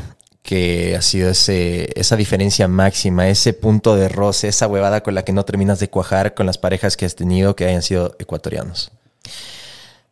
Eh, ayer fui a una obra de teatro donde la actriz decía, Estudio de actores, te vi que subiste al Instagram, ¿verdad? Sí, de León Sierra. Ajá, la- Muy arrecho. Ajá. Un abrazo, León. Es muy bueno ese lugar. Es increíble. Y la Lore era la intérprete. Eh, la Lore dijo en su obra, eh, cuando ames, ama desde la amistad. Porque de nada nos sirve que amemos. O sea, antes de yo ser tu novia, antes de yo ser tu pareja, tú tienes que ser mi amigo. Y yo tengo que ser tu amiga. Yo tengo que confiar en ti. Porque si no confío en ti y tú no confías en mí, no vamos a entablar ninguna relación de pareja. Eso no va a pasar. Y siento que eso me pasa con los chicos con los que he estado o son inmaduros, o son inseguros, o no tienen claro lo que quieren en su vida, y no logramos entablar esta sinergia de, de loco, soy tu amiga. O sea, independientemente del sexo, independientemente de que soy tu novia y me paseo contigo por aquí, por allá, o hacemos contenido juntos, o nos llevamos súper bien, o compartimos, o tenemos cosas en común, tengo que ser tu amiga. Ama desde la amistad. Si no soy tu amiga, si no eres mi amigo, no vamos a lograr nada. No soy tu competencia, porque me ha pasado que he estado con chicos que se comparan con mis resultados. ¿Por no qué? soy tu competencia, no sé. No es que tú, que, que no sé qué. No soy tu competencia. Yo tengo lo mío, tú tienes lo tuyo. Y esto los seres humanos tampoco lo entienden. No vinimos a competir. Tu única competencia eres tú en esta vida. Porque toda la gente se sigue autoeducando y toda la gente sigue preparándose y toda la gente sigue mejorando. Las personas que quieren lo mejor para ellos, toda la vida van a seguir escalando y van a seguir mejorando. Y tú no puedes estar pendiente del proceso del otro. Ay, no, pero es que ya ella logró esto, yo voy a hacer esto para ser mejor que ella. ¿Para qué? ¿Para qué te desgastas? Solamente tienes que ser la mejor versión de ti mismo y trata de no ser la misma persona que eras hace dos años atrás, hace un año atrás. Eso es lo único que te hace ser grande. No tienes competencia con nadie. Y eso es algo que no entendemos los seres humanos. Y bueno, en cuanto al amor, es, es, es, es no tener ese punto de quiebre de que no confíes en mí, de que me prohíbas cosas. No puedo estar con alguien que me prohíbe cosas, porque yo soy yo y tú eres tú. Yo te tengo que amar desde, desde tu libertad, porque tú no eres mi propiedad. Yo Esa no soy palabra. tuya, tú no eres mío. Simplemente estamos compartiendo. Entonces, si no confías en mí y, y si, y, si no, y si no me apoyas en serio, porque tú notas cuando una persona te ama en serio. Cuando una persona te ama en serio, te va a buscar a las 3 de la mañana. Cuando una persona te ama en serio, te dice, ¿qué tienes que hacer, flaca? Ah, ¿tienes un texto mañana? Yo voy a compartir contigo ese texto. A ver, yo te, yo te voto los textos del otro personaje. Eso es amor, loco. Eso es amor, ¿no? Te amo en las redes. Me valen trozo las redes sociales. He estado con hombres que... ¿Por qué no me subes a las redes? Porque las redes sociales no me interesan. Te piden que les subas a las redes. Ajá. O sea, las redes sociales son mi trabajo, pero Es tu personal brand, es tu herramienta Ajá, diaria. es mi her- herramienta de trabajo, pero las redes sociales no rigen mi vida. A mí lo que me interesa es esto. Esto es lo único que importa en este mundo terrenal, no las redes sociales. ¿Cuánta gente en las redes sociales sube cosas todos los días y es mentira? Qué bien que ves- digas eso. Y tú ves el mundo perfecto, el amor perfecto, la familia perfecta, la comida perfecta. Y cuando cierran la cámara, se mandan a la verga. Y cuando cierran la cámara, se pegan los cachos. Y eh, o sea, somos seres humanos que vivimos las mismas experiencias de una forma diferente, porque no todos somos iguales. O sea, todos somos diferentes, pero somos seres humanos, estamos hechos igualmente, tenemos lo mismo. Y entonces eso es algo que la gente no entiende, que las redes sociales no son importantes para demostrar amor. Si tu amor en la vida aquí no es o sea, eh, eh, no me lo demuestras con acciones, no me importa que me subas a las redes sociales, porque todo lo demás es una mentira. Y se los digo porque yo subía fotos con mis ex a las redes y en la vida real estábamos peleando todo el tiempo o teníamos crisis o esto y lo otro. Pero para la gente éramos la pareja perfecta. Una cosa que no existe, porque la perfección no existe. Entonces, cuando tengan parejas, cuando tengas am- amistades, por favor, enfóquense en esto. Acciones. Acciones. El otro día me sentía mal y una amiga estaba deprimida y una amiga se subió de Cumbayá a Quito a buscarme. Diez y media de la noche. ¿Qué pasa? ¿Estás mal? ¿Quieres que te vaya a ver? Vamos a la casa a tomar un té. Vamos a conversar. Eso es una, esa es una verdadera amiga. Y no subimos una foto de que estábamos juntas, porque no me interesa. Los mejores momentos de la vida no se, no se suben o se comparten, se los viven. los Entonces, entonces tú ves este mundo, este mundo falso de las redes sociales de te amo y eres lo mejor y mi, mi novio me trajo un brunch y hicimos esto, hicimos lo otro. Ay, qué hermoso. Pero en realidad te ama así en la vida real. En realidad se preocupa por ti. O esto es una, esto es una, Pantalla. una pantalla para, para tener el reconocimiento de la gente de que qué pareja, qué hermosura de pareja. Por favor, la perfección no existe, lo vuelvo a repetir, y todos tenemos problemas. Y eso es el, el único punto que no he encontrado eh, en una persona. O sea, eh, mm, el hecho de que me apoye y me ame en serio. Me apoye y me ame en serio sin, sin, eh, sin competencia, sin, sin celos, sin posesión, porque he estado con chicos que quieren poseerme. Tú eres mía y tú no vas a hacer esto y tú no vas a hacer lo otro. Yo no soy tuya, loco. Yo soy mía y toda la vida voy a ser mía. Yo comparto contigo mis propias vivencias, mi amor, lo que soy. Sí, te entrego mi tiempo y, pero no soy tuya, ni tú eres mío, nadie es de nadie y esto es algo súper importante. Cuando una persona te quiera limitar, por favor no le escuches, no te pongas esa falda, ay, no hagas esto, ¿y por qué vas a verte con no sé quién? No, no. ¿Quién eres tú? A mí no me limita ni mi madre, que fue la que me dio... o sea, mi mamá me dio la vida y nunca en su vida me ha dicho, no hagas esto, jamás. Porque yo le digo, qué pena, pero lo voy a hacer. Porque soy yo. O sea, ni mi madre te da la potestad. Debes amar de cierta manera o de cierta forma que la otra persona se sienta libre. Eso lo leí una vez y siempre se me quedó. Totalmente. Y tu pareja tiene el derecho a salir con sus amigos y tu pareja sin ti, sin ti. Es que antes de que existas ya tenía una vida. Todos venimos literalmente solos Esas y nos vamos a que morir no solos. es que no me cae bien tu amigo, sí deberías alejarte de él o, o- o- No. es como Red flag. Uy, no, no, no. Te juro que a veces sí pienso en las personas con las que he estado y digo, ¿en qué estaba pensando? Pero a ver, a ver, pero tampoco es malo. Ahí sí, con- en base a lo que dijiste, todo fue una enseñanza. Yo sí una vez escuché esto y sabes que es un ex. Es una experiencia de lo que no tienes que volver a hacer. Entonces, estás aquí sentada el día de hoy, te escucho hablar tantas cosas. Yo casi ni he hablado en este podcast y me encanta. Te has ido en un monólogo larguísimo y escucho a una mujer cada vez más centrada, cada vez más madura. Dices que tienes 27, pero la vida te ha llevado a un punto en que has tenido que crecer y que, y que a golpetazos y que con cosas de la vida y obstáculos ser forzada a crecer. Entonces te escucho súper madura, súper centrada y con Sí. ciertos elementos que antes tal vez cuando hablábamos veo que no habían todavía. Entonces ha sido cada vez más ahí, ahí, ahí. Y está muy interesante. Y ahora con este tema que dices de la posición, de las parejas que tal vez has tenido que no han funcionado, sientes tal vez que por... A mí, a mí me ha pasado, me ha pasado antes, eh, desde que empecé en el 2009 a querer dedicarme al tema de, de- de- de la industria del entretenimiento, ser actor, televisión, lo que sea que es, es un monstruo especial y que no todo el mundo entiende. ¿Sientes que tal vez ha sido porque esas parejas que has tenido no han sido artistas o si han sido artistas o sientes que necesitas una persona que esté en tu mismo ámbito, que sea actor, que sea cantante, lo que sea, para que te cache y esté en tu trip? Yo siento que no necesito estar con una persona que esté en mi línea. O sea, no tiene que ser artista la persona con la que esté para que me pueda entender. Porque simplemente cuando una persona es segura y cuando una persona ama desde su libertad y cuando una persona entiende el punto de la otra persona, lo va a hacer, sea músico, bailarín o, o abogado o médico. ¿Ya? Siento que si estoy con una persona de mi área, tal vez me va mejor, porque es artista y puede entender mi punto de vista mucho más. O sea, Tengo casting, tengo grabación, se demoró, son 15 horas, me toca salir a las 4 de la mañana. claro, porque una, una persona, una persona que no conoce tu mundo le cuesta entenderlo. Pero si te ama realmente, lo va a entender. ¿Me entiendes? Y va a hacer todo lo posible por, por conectar contigo y porque tú le cuentes, mira, la vida del artista funciona así. Yo soy actriz. Yo necesito estar con un hombre que sea lo más seguro de sí mismo. Eh, O sea, es que no puedo estar con un hombre inseguro. Porque si el día de mañana tengo que hacer una escena sexual o una escena donde tengo que besar a un chico, lo voy a hacer. Y tú tienes que aceptarlo. Y tienes que aceptarlo desde el punto profesional. Ella está haciendo esto porque ella vive de esto y ella es esto. O sea, y estoy poniendo, eh, obviamente, una situación extrema, ¿no?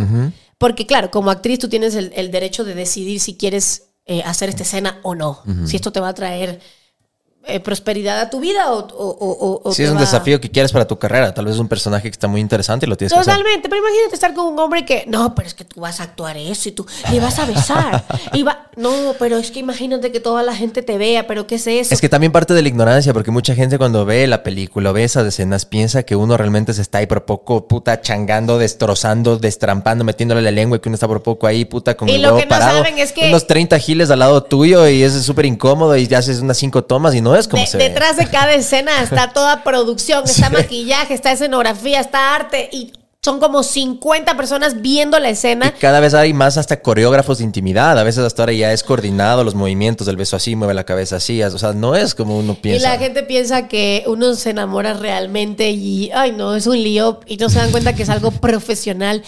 Entonces, si me pongo en el punto de vista de la otra persona que podría estar conmigo, sí entiendo que no es tan fácil estar con una mujer tan segura o con una mujer que está clara de lo que quiere y va por eso. Tienes que ser un hombre muy seguro, es lo que te digo. Tienes que también tener tu propósito de vida y, y saber que los dos vamos por eso. O sea, estamos juntos, pero estamos luchando por cumplir nuestros sueños. Y si no me apoyas y no te apoyo, es difícil lograrlo. Es que sabes que también pasa que eh, veo, veo, no solo aquí en general, en los Estados Unidos es igual, pero yo veo que la gente eh, entran, yo, entramos, yo también he entrado muchas veces así, ha sido también parte de mi proceso, pero veo que la gente muchas veces entra a las relaciones no a dar, sino bien con expectativas y piensan qué voy a recibir de esto, cuál es lo que yo gano, qué, qué me puede dar esa otra persona para llenar ciertos vacíos afectivos o cosas que yo tengo. Pero en la relación ideal, en un mundo con hitos donde todo es perfecto, se ha escuchado obviamente el dicho de la media naranja, ¿verdad? Y eso es bullshit, porque en realidad debería ser una persona completa, una persona que ya está centrada, que sabe lo que quiere, que se quiere tanto, que se ama a sí mismo, que sabe qué está buscando, que no necesitas nada más. Y cuando estás en ese punto de, de, lleno, de correcta. Totalidad, correcto, estás en una frecuencia que vas a vibrar con la misma onda, por más Es que hipster que suene. El y destino y la vida va a hacer que tú atraigas en la sintonía en la que tú estás Sí. vibrando. Pero a lo que voy es que cuando vas a una relación, Ya no va- vas a estar dar, tienes- porque estás tan lleno. Tienes que estar listo, das. tienes que estar listo, tienes que estar listo.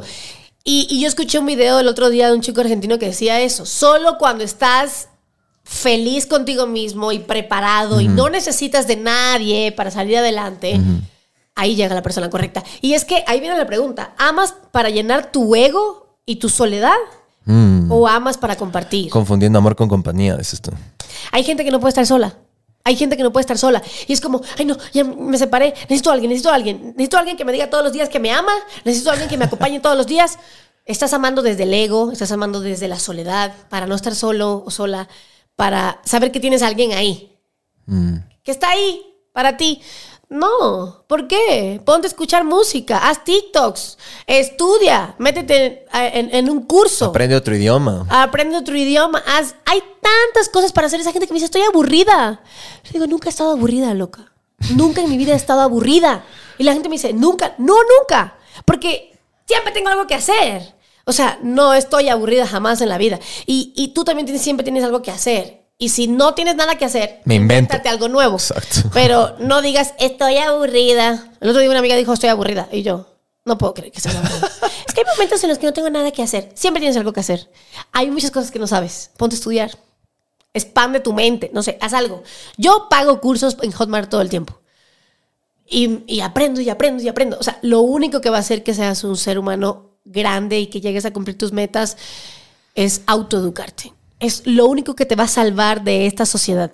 Porque mientras más cosas sepas, más lejos vas a llegar. O sea, puedes compartir, co- puedes compartir con más personas. Yo ahorita estoy estudiando inglés y es como, qué increíble cuando empiezas a entender las palabras, cuando empiezas a conjugar, cuando es, es- es un mundo nuevo para mí y es como, wow, y esto me va a abrir las puertas como actriz, esto me va a abrir las puertas, las puertas como persona cuando viaje, eh, poder hablar con más personas, acercarme a la gente, oye, ¿tú qué haces? Y no sé qué. O sea, yo sí soy súper curiosa y siempre me ha gustado aprender más. Pero sí, sí. O sea, el amor eh, debe partir desde la amistad, des- desde el respeto, desde la seguridad. Y desde de- uno mismo. Totalmente, totalmente. Yo ahorita que estoy soltera y me siento que no necesito de nadie y que no quiero estar con nadie, es como, qué cool. Nadie me jode. No tengo llamadas perdidas, nadie me pregunta dónde estoy, a dónde voy. Estoy tan cool. Solamente tengo que responderle a una persona, a mi madre. No hay más personas que me molestan. Y es tu libertad. Si alguien quiere cortar tu libertad en algún momento de tu vida, aléjate de esa persona. Es tu libertad. No dejes de ser libre por alguien. O sea, es lo más importante. Cuando un ser humano es libre, es feliz. Es simple. Yo he, he sentido en relaciones que no soy libre y me hacía a la persona. Y es como, ay, si no voy a hacer esto porque se va a enojar. Vete a la mierda, loco. O sea, no me importa si te enojas. No voy a estar contigo porque no soy libre a tu lado. Y como no soy libre, no soy feliz. Hay algo que dijiste varias veces, propósito de vida. ¿Cuál crees que es el tuyo y qué es lo que tienes que hacer en esta tierra? Mi propósito de vida, primero es cumplir mis sueños como actriz o como cantante, porque quiero cantar. Eso te iba a decir, a ver, actuación, música, si puedes elegir uno, ahorita tiro la moneda al aire antes que caiga, ¿cuál? Boom. Actuación. Actuación. Mm, Yo pensé este- que ibas a decir música. No, en este momento actuación, porque soy mejor actriz que músico. Y no por, no por, tal vez porque no lo sigo desarrollando. Si yo ahora me pongo a recibir clases de piano, clases de canto, otra vez y a volver, puedo lanzar mi disco. Obviamente con un productor y toda la cosa, pero siento que en este punto de mi vida debo enfocarme en la actuación. Cuando ya la pegue en la actuación, ahí me cambio. Pero cuando esté aquí, en la actuación, donde ya la gente me conozca, ahí me cambio al otro lado. Ese, ese es, esa es mi, mi, ese es mi propósito. De ahí, mi propósito de vida es lograr eh, todo lo que pueda lograr en la parte actoral o eh, en la parte, así sea, musical. Quiero hacer una novela. Sé que puedo. Eh, quiero ser actriz de telenovelas y quiero salir en Netflix. Y sé que lo voy a lograr en algún momento. Quiero salir en una película. De cierta manera ya debes haber salido en Netflix porque la película de Enchufe salió en Netflix. Sí, de ley. Sí he salido, de ley. Entonces, Eh. O sea, hemos estado en, varios, en varias plataformas y con ellos y ha sido increíble, pero quiero hacerlo con un personaje principal. Protagónico. Protagónico. Salir en la- el póster del proyecto así. Que de hecho ya con el Chusalongo voy a estar en el póster del proyecto y nos vamos de largo a varios, a varios escenarios Festivales. y festivales y cosas. Pero bueno, siento que mi propósito de vida es ser una, una gran eh, actriz y, lo- y lograr mis sueños eh, haciendo, haciendo producciones grandes. Grandes, porque, o sea, yo siento que vine por todo a esta tierra. O sea, literalmente, cachas que Dios me prepara desde los seis años. ¿Por qué? Porque puedo, o sea, porque puedo, o sea, literalmente puedo, si Ana de Armas, que es cubana, llega a ser Marilyn Monroe en eh, Netflix, ¿por qué yo no lo puedo lograr? Tal vez no haga las mismas producciones que ella, pero que de que puedo estar ahí en la cima, lo puedo hacer. Porque ella no tiene nada diferente a mí, ella Eso solamente tiene disciplina. Aparte del talento, físicamente son medias parecidas, te voy a Sí, decir. Sí, sí, sí. La gente me dice, ay, te pareces a Ana de Armas porque tenemos los ojos claros y todo. Mm. Ella es una de mis ídolas en la actuación. Es de mis La mala pegó en España primero. Totalmente. Esa fue su entrada. Esa fue su entrada. Ella hacía una serie que se llamaba El Internado. Yo la veía en Cuba y todo. A ver, a veces me pregunto por qué sigo en Ecuador y a veces me pregunto por qué Dios me envió a Ecuador. Estoy 100% agradecida porque este país me ha dado todo lo que tengo, literalmente. Mis viajes, mi, mi, mi carrera. Ecuador es, o sea, un gran orgullo para mí y donde sea que me pare voy a agradecer a Ecuador toda la vida. O sea, es mi segundo hogar y siento Ecuador como mi tierra. Pero, pero sí, hay gente que me dice todos los días, Megan, la tuya no estás para estar aquí, tú estás para otro lado. Ya, pero Dios y la vida me va a poner en el otro lugar cuando tenga que ser. Yo me preparado. quiero ir, yo me quiero ir, pero todos los días me sigo preparando. Ahorita voy a hacer teatro musical en junio. Eso te iba a decir, justo porque ahí puedes encontrar una manera súper chévere de mezclar ambas y es justamente el teatro musical, actuar y cantar. Boom. Y totalmente. te vi en el teatro, teatro Sánchez Aguilar en Guayaquil que estabas haciendo Aladino. Sí, ¿o estoy vamos loco? a hacer ahora eh, una obra de teatro musical. Eh, vamos a estar en cuatro ciudades de Ecuador. Esto siento yo que es ya lo último que haría aquí para despegar, porque yo ya empiezo con viajes. Yo me voy a España en julio. Ya tengo una agencia allá que me quiere representar y voy por todo. O sea, esto es lo último que yo hago en Ecuador para decir soy una berraca y logré en un escenario cantar, bailar y actuar. Yo ahorita estoy preparada para si me voy a España a hacer un casting, yo la pego. Te juro que la pego. Y se lo dije a mi manager, yo estoy a un casting de pegarla. No necesito. Exactamente. Todos Estoy a estamos un- a que una persona te vea y crea en ti y te cambia la vida. Literalmente. O sea, eso es lo que, lo que necesitamos en nuestra vida. Pero hasta que llegue ese momento, yo estoy preparada. Y Dios me pone. Es increíble. Dios me está poniendo. El 2023, yo empecé haciendo microteatro. Después, la película y ahora teatro musical. Esto es como. Una ¡pum! trifecta. Junio hago teatro musical, julio me voy a Europa un mes, voy a estar un mes en Europa, voy a estar en varios países, quiero darme un Eurotrip porque me lo merezco. Siento que trabajo full y, y me saco la madre por mi gente y también merezco descansar. Y aparte, buscar contactos. Ahorita me voy a Perú en abril a un evento con influencers. Quiero que toda la gente me conozca y ese es mi propósito ahora, ser una actriz internacional. María Carla Gómez, que todo el mundo me conozca y, sé que lo voy a lograr eh, en el momento correcto. Pero sí, o sea, yo siento que lo único que debes hacer hasta lograr tu propósito es prepararte. Me encanta porque de hecho la gente dice que necesita suerte, lo cual es muy cierto, pero la suerte, la gente que está allá, que ya la ha pegado, dicen la suerte es cuando la preparación se conoce con la oportunidad. Justamente lo que dices, lo que falta es que te llegue esa oportunidad, pero ¿qué estás haciendo mientras tanto? Prepararte. Si estás sentada Boom. en tu casa esperando a que la oportunidad llegue, no va a llegar porque la gente no te necesita. Tú no eres imprescindible. Nadie. Y como tú, hay 30 mil personas en el mundo haciendo lo mismo. Puta, y peor cuando vas a un casting, eso te desayunas ya en las grandes ligas, vas a un casting de algo que tú dices, no, es que yo vengo haciendo esto y lo otro y la la, boom, hay 30 cojudos que son idénticos, copy-paste, idénticos Y a ti, dices, cosas, wow, y claro, y han hecho cosas. más huevadas, y han trabajado con este, el otro, bla, bla, que HBO, que entonces dices, verga. Es, es un poco de suerte, sí, pero es tu trabajo diario. Ajá. Es tu trabajo diario el, el poder cumplir tus sueños y llegar a la cima. yo siento que estoy a un casting y se lo dije a mi, a mi manager, le dije, oye, es increíble cuando sientes esto. Y yo eh, a veces tengo conversaciones conmigo misma y, y una vez tuve una conversación, eh, siempre me habla una voz, no sé si es Dios o no sé quién es, no sé si es mi, mi María Carla interna que, que me dice las cosas, pero yo, yo una vez llorando le pedí a Dios y le dije, necesito cumplir mis sueños y necesito romperla por mis papás, por mí, por, por todas las cosas, por mis hijos, porque yo quiero ser mamá próximamente, no sé, 30, 31 años, no sé, o tal vez me quede soltera y no tenga hijos, no sé lo que vaya a pasar. Pero bueno, en mi... en Hasta mi- eso tienes a tu perro. Sí, yo ya sé, soy mamá del gordito. O sea, eh, es mi propósito de vida ser madre en algún momento. Eh, pero bueno, cuando eso pase, todo va a ser por mis hijos. O sea, mi, mi legado va a ser para ellos y todo lo que he logrado. Quiero que ellos también sean artistas si quieren, si no, no pasa nada. Pero bueno, ya me imaginaba todas esas cosas y, y- y le pedí a Dios ese día. Le dije, necesito pegarla. Y esa voz me habló y me dijo, todavía no estás preparada Mm. cuando tú estés preparada, yo te voy a dar esa oportunidad. El 2023 empezó y tuve la misma conversación conmigo misma en el baño, ya no llorando, pero estaba así pensando y decía, loco, yo siento que este es el año, siento que este es el año, siento que este es el año. Y la misma voz me habló y me dijo, ahora estás preparada. En este momento lo estás y este es tu año. Entonces, sentir eso dentro de ti es como, qué bonito, porque has venido trabajando tan duro, 10 años, la gente solamente ve el resultado. Eso quería decir, la gente tal vez mira tu Instagram, tus redes, te ven en enchufe, te ven en donde se dicen, claro, está más fácil que venga y diga estas huevadas, pero tal vez les voy a decir algo que no saben de María Carla, que lo dijo la, la última vez que conversamos.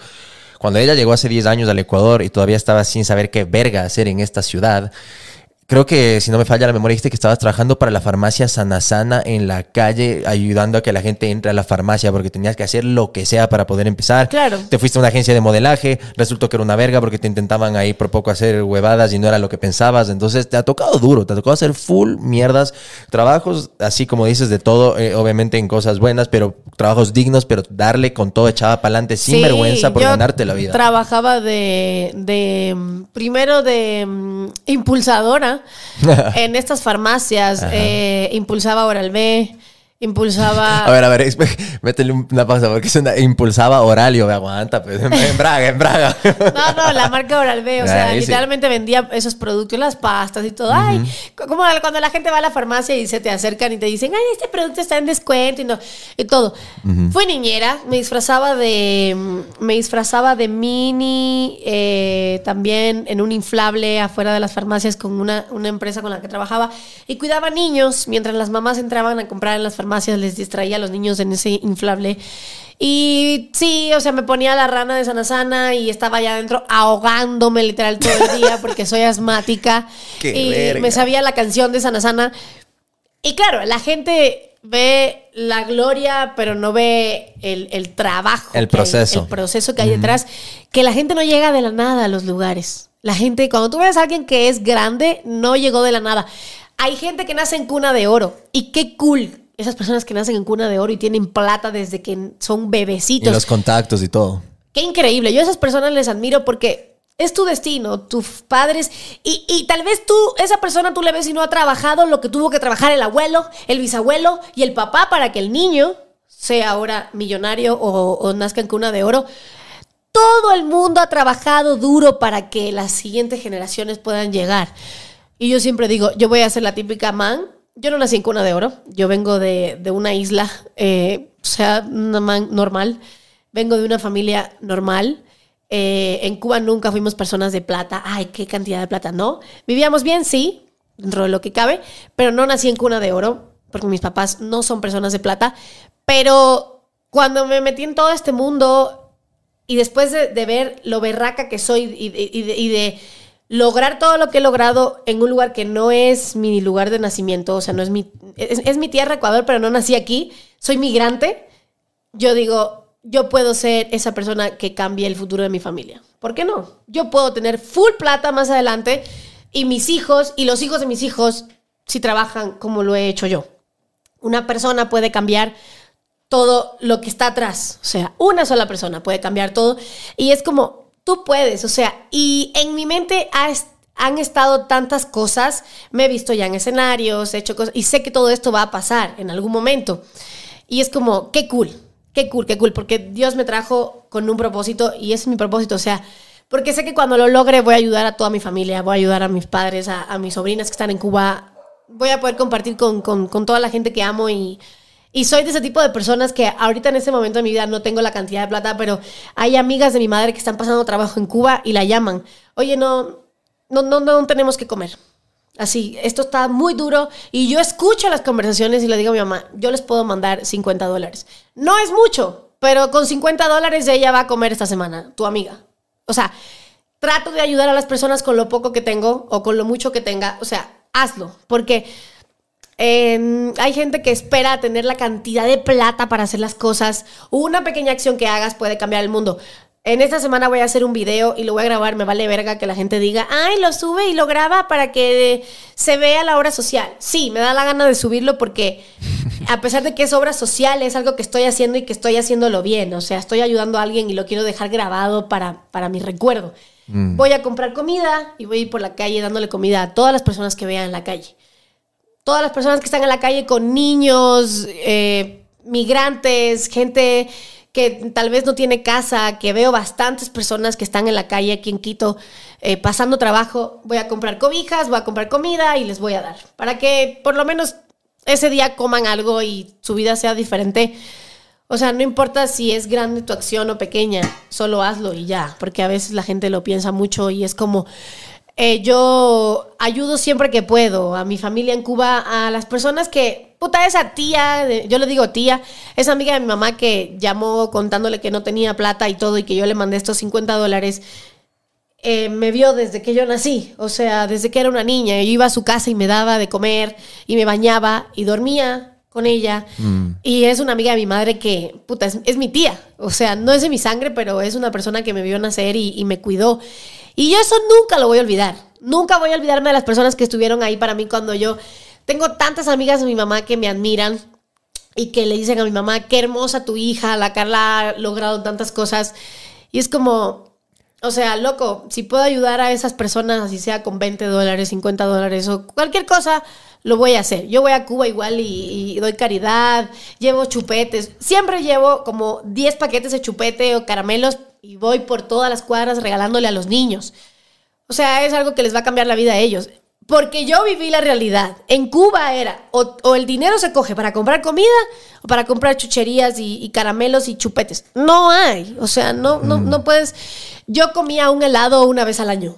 Puta. Era como, yo pasaba por las heladerías y mi mamá me decía, no podemos, sabes que no podemos. O sea, el dinero que tenemos es para comer. Y yo, sí, sí entiendo. O sea, todo bien. Entonces, cuando vives esta realidad y ahora yo estoy en el otro punto, que tengo plata, yo voy a Cuba y es como, qué loco. Yo en algún momento estuve en esta posición. ¿Y por qué no regalarle una sonrisa a un niño? O sea, llevo chocolates, llevo caramelos, llevo... Y te juro, Dios te regresa y la vida te regresa el triple de lo que haces. Me encanta sobre todo lo que dices que no te olvidas de, por ejemplo, esta amiga de tu mamá que le dices tía de cariño, porque ese es uno de los, ese es uno de los eh, atributos más lindos que puede tener una persona es la gratitud. No hay nada más feo que alguien que es ingrato, que alguien no se acuerda cuando está empezando desde abajo, cuando no, cuando no todavía tenía oportunidades y se olvida y la soberbia a uno le gana y se olvida de la gente, pero tú en este caso dices que te acuerdas de esa gente porque te cuidaba, te bañaba, dormía contigo. En esa misma línea, hoy en día, 2023, eh, ya hablaste de tu familia, de tus padres, pero en Ecuador específicamente, ¿quiénes han sido esos ángeles que te ha dado la vida? Esa gente que te ha tendido una mano y que te han ayudado a estar el día de hoy acá, que los puedas mencionar el día de hoy, que tal vez no has tenido la oportunidad de agradecerles. Wow, tengo varias personas, pero mm, bueno, Enchufe TV ha sido una plataforma gigante que desde que llegué confiaron en mí, me han dado la mano y, y- y más que nada ha sido un intercambio de, de- de mi talento y de, y de todo lo que ellos saben eh, como empresa, como marca. Eh, Enchufe TV ha sido una gran plataforma para mí, siempre muy agradecida con ellos con todos, o sea, mis compañeros de Enchufe, Diego Ulloa, Lore, eh, el, el Jorge, o sea, todos, todos los que son parte de Enchufe, literalmente eh, agradecida con ellos, porque me han dado la oportunidad de que la gente me conozca. También ha sido mi trabajo después de este punto, porque, claro... Y también te lo ganaste porque fuiste a un casting, no es que fue así nomás. Ah, no, sí, sí, fui Claro. un casting y ellos mismos me eligieron y todo, pero agradecida con todas las personas que están, o sea, que son parte de Enchufe, parte de Touch Films, producción, todo, todo, todo, el, el que hace casting, el director, toda la gente que, que piensa en, en María Carla y, y levanta un teléfono y me llaman, oye, pensé en ti, muy agradecida. Eh, también, eh, ¿con qué, otra- ¿con qué otras personas? Eh, bueno, a ver, tal vez suene raro, pero también le agradezco a mi ex en un punto. eh, Al último. sí, Ajá. mi crecimiento. Sí le agradezco a él, eh, a su hermana, a, a su familia. Ellos han sido, ellos, a pesar de que las cosas entre él y yo no, no, no fluyeron y, y ya hoy en día no estamos.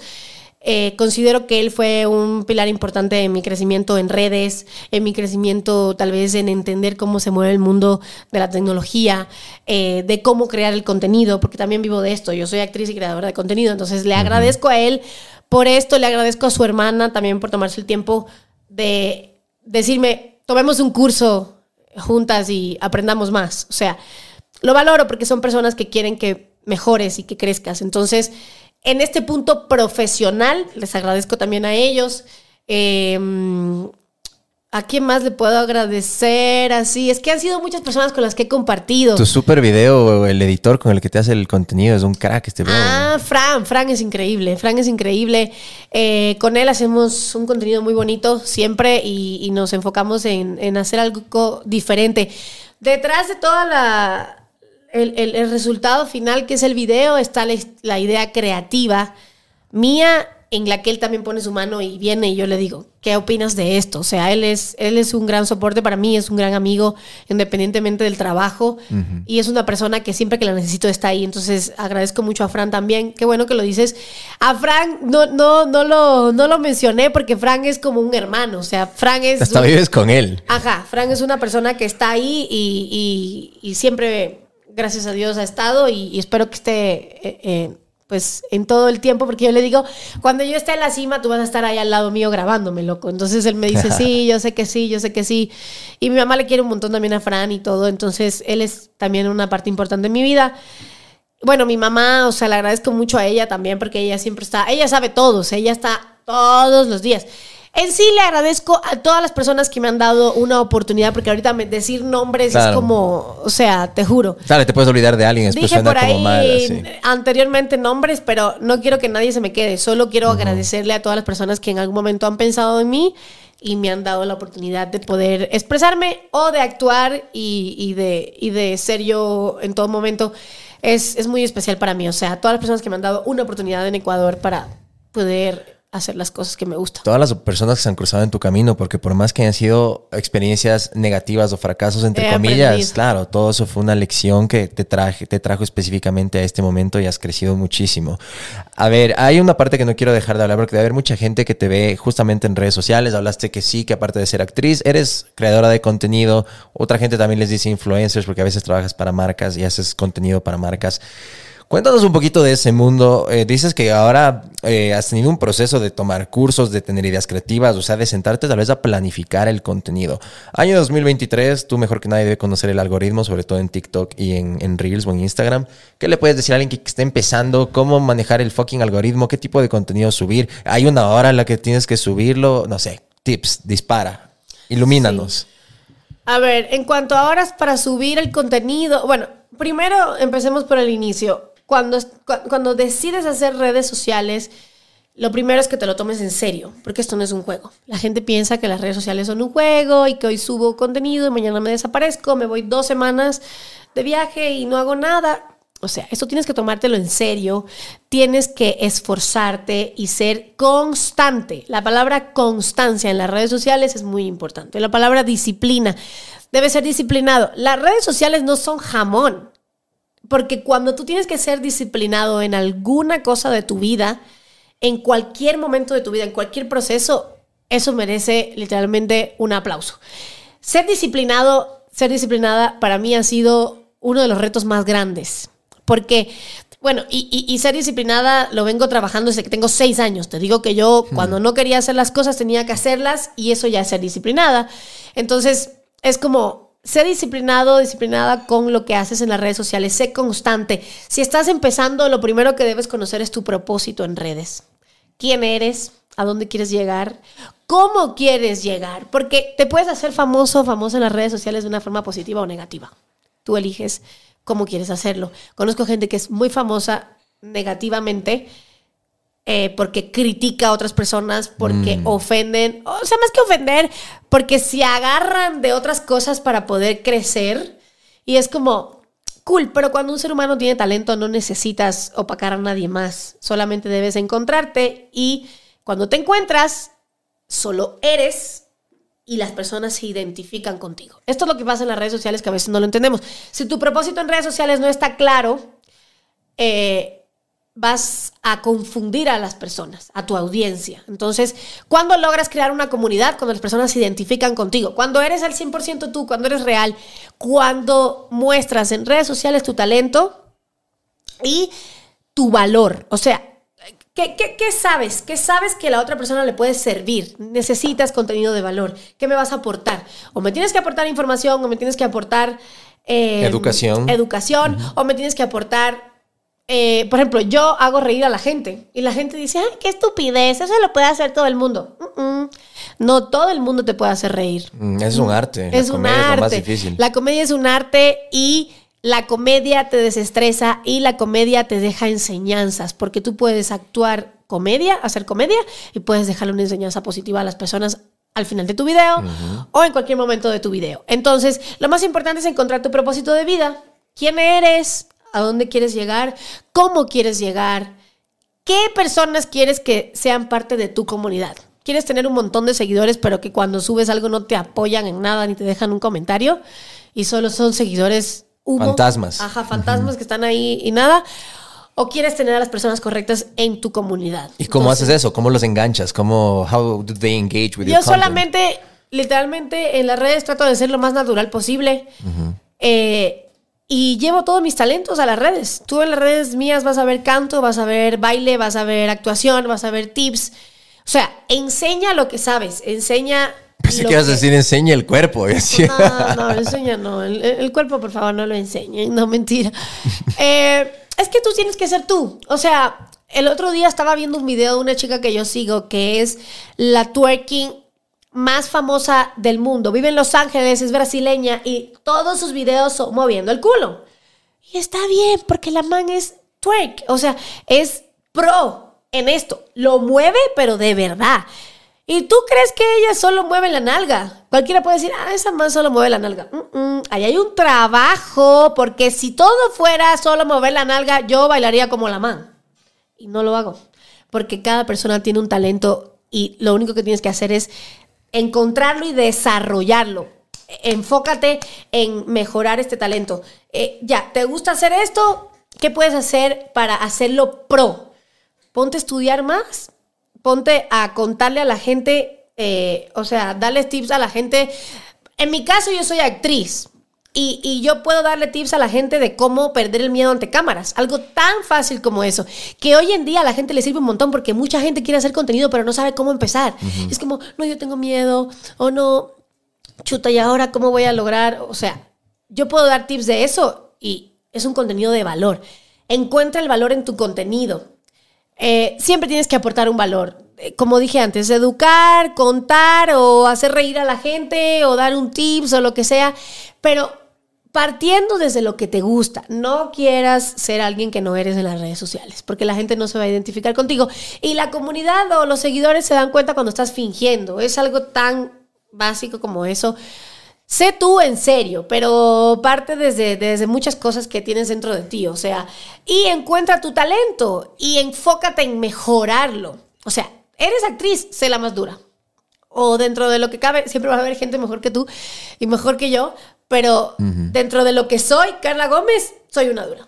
O, o sea, voy a enfocarme en hacerlo lo mejor posible. Esta chica mueve la nalga y tú lo ves como, "Ah, solo mueve la nalga. No, mueve la nalga profesionalmente. Y es la más dura para mover la nalga. Total. Y ese es su talento. Y la gente que va a verla sabe lo que va. Entonces yo necesito que cuando yo entre a tu perfil pueda darme cuenta quién tú eres en tres segundos.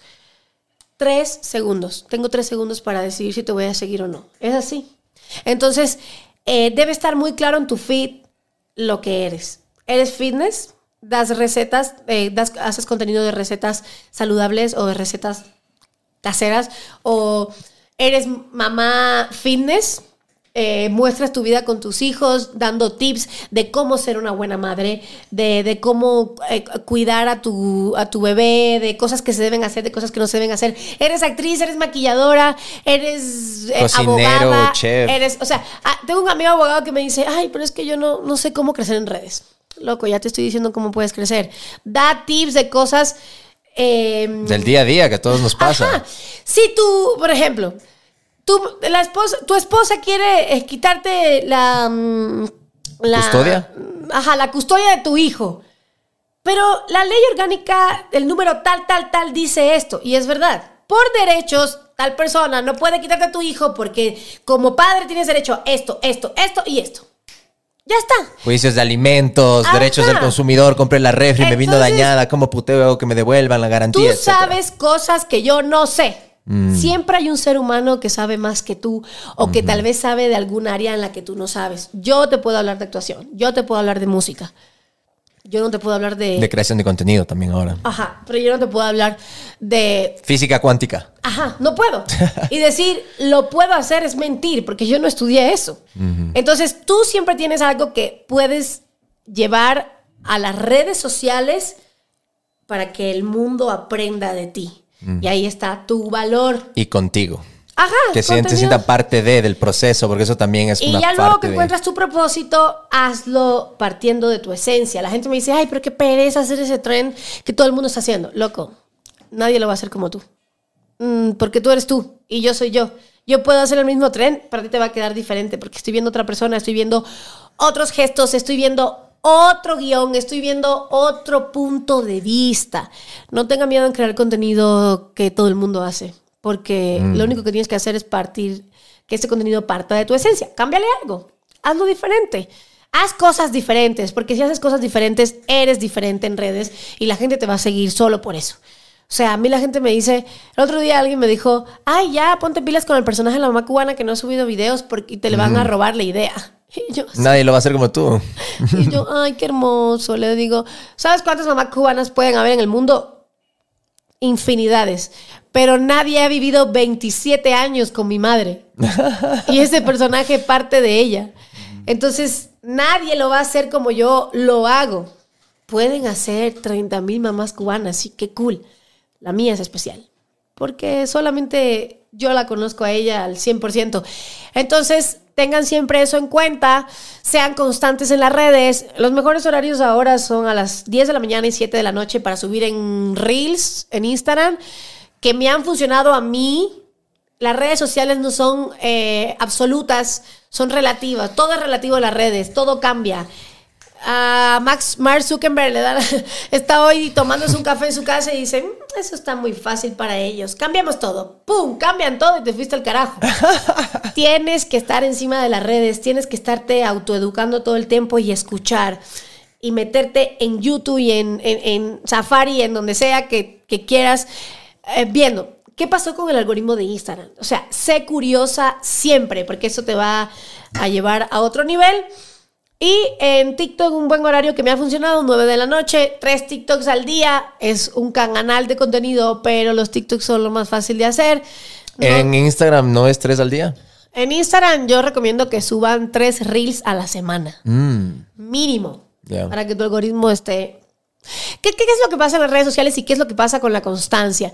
Si tú subes un, un, un video hoy y mañana te desapareces y vuelves a aparecer en dos semanas, Instagram no te detecta. O sea, es como que estás inactiva. ¿Qué pasó? Subí un video hoy. Ya nunca más subió. Si tú subes constantemente y constantemente estás respondiendo los comentarios de tus seguidores y constantemente estás subiendo historias, Instagram detecta que a ti te importa esta red social. Es como ella está arriba del lío, como decimos en Cuba. Y te dan prioridad. si tú no estás arriba del lío, si tú no subes contenido todo el tiempo, le voy a dar prioridad al creador que sí está aquí todo el tiempo. Y no es subir contenido por subir. Ojo, no es, ay, tengo que subir hoy, tengo que subir mañana, tengo que subir pasado, no tengo. Si hoy no quieres subir nada, no subas porque el contenido parte de la genuinidad.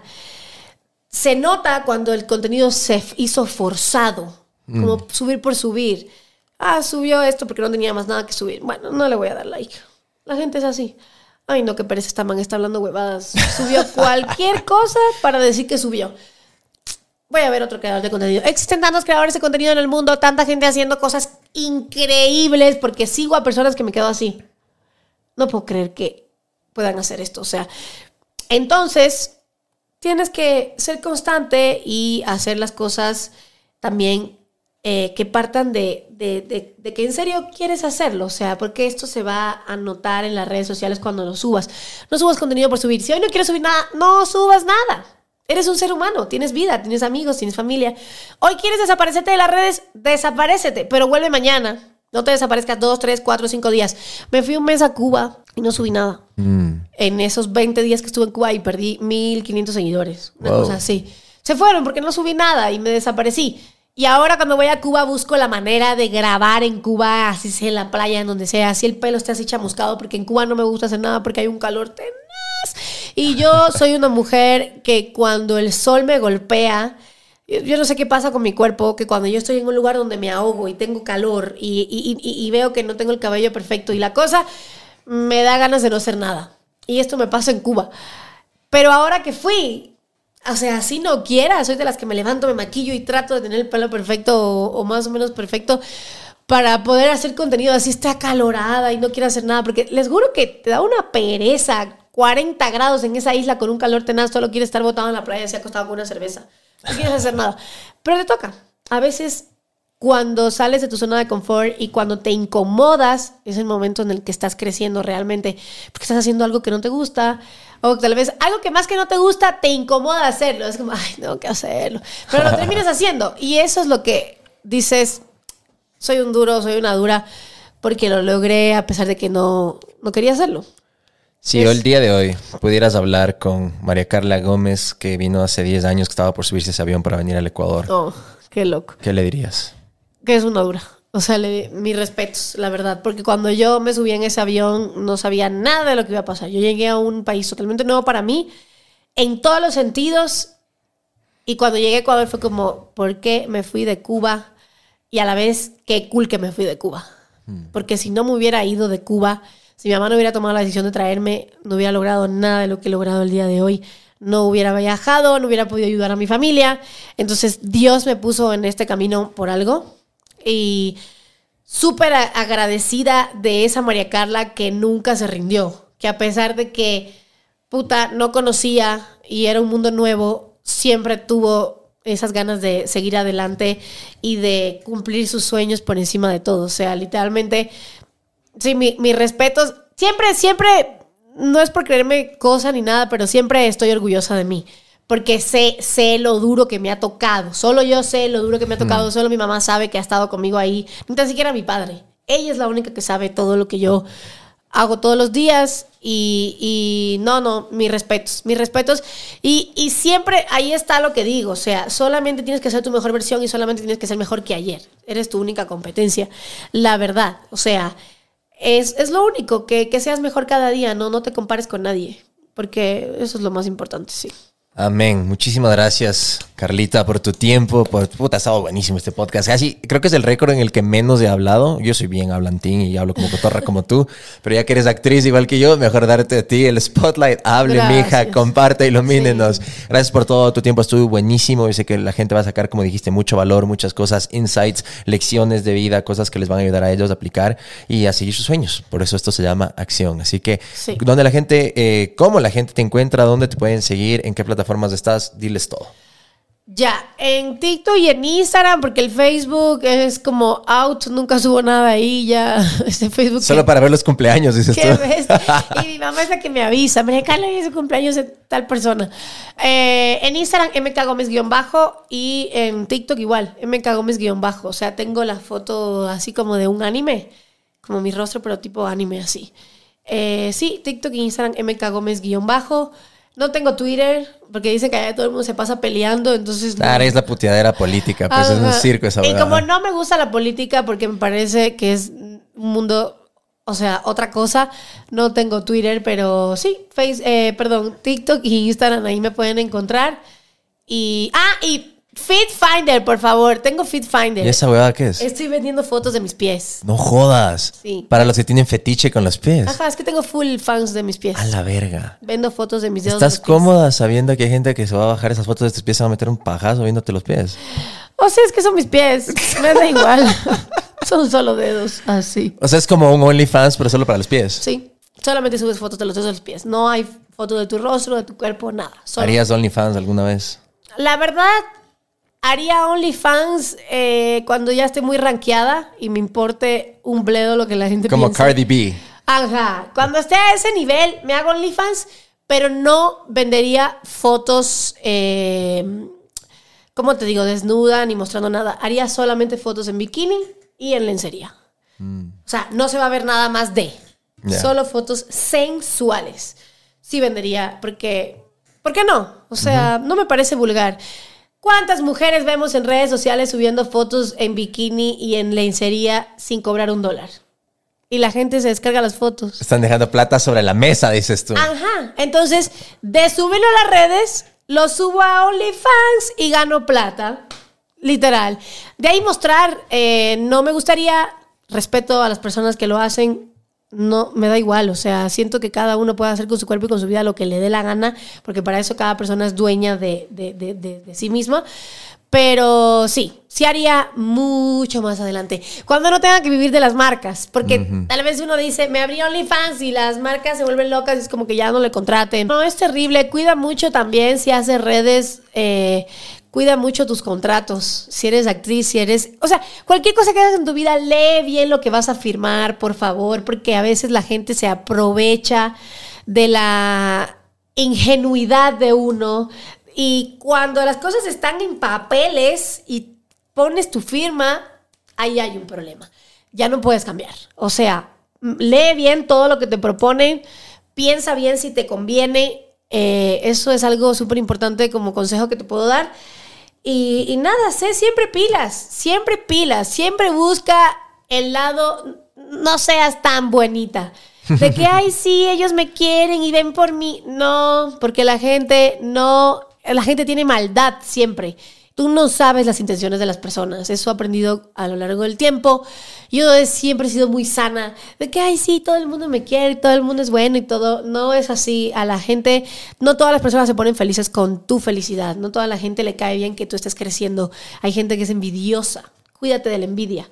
Comparte con personas que realmente sientas desde tu intuición que de verdad te aman y quieren lo mejor para ti. Esa gente que se te pega solo por seguidores y esa gente que se te pega solo por favores. Amiga, yo no soy tu amiga. O sea, qué pena. Me escriben, amiga. Y es como, esa es una palabra muy grande. Y a veces me ha pasado, a mí también me ha pasado, porque soy un ser humano y tengo derecho a equivocarme, que le digo amiga o amigo a gente que no merece ese título. Y es como, Contados con los dedos de esta mano. Menos es más, menos es más. No quieres tener esa cantidad de amigas, no quieres caerle bien a todo el mundo. Eso no va a pasar. Porque la gente, a veces yo antes me empecinaba en eso. Ay, es que yo quiero lle- llevarme bien con todo el mundo y que que- eh, a ella no le caigo tan bien. Bueno, voy a hacer todo para caerle bien. ¿Para qué? ¿Para impresionar a quién? Si esa persona no se identifica contigo, no lo va a hacer, hagas lo que hagas. Tú necesitas gente que se identifique desde el primer clic que tengan. Literal. Entonces, eso. A la gente le vales verga. que es lo que te me burlabas el otro día. Anyway, gracias. Literal. Un beso, nos vemos la próxima y tendremos un update de cómo va tu carrera, tu vida, tus cosas, todo. Gracias amigos, nos vemos la próxima. Un abrazo. Chao.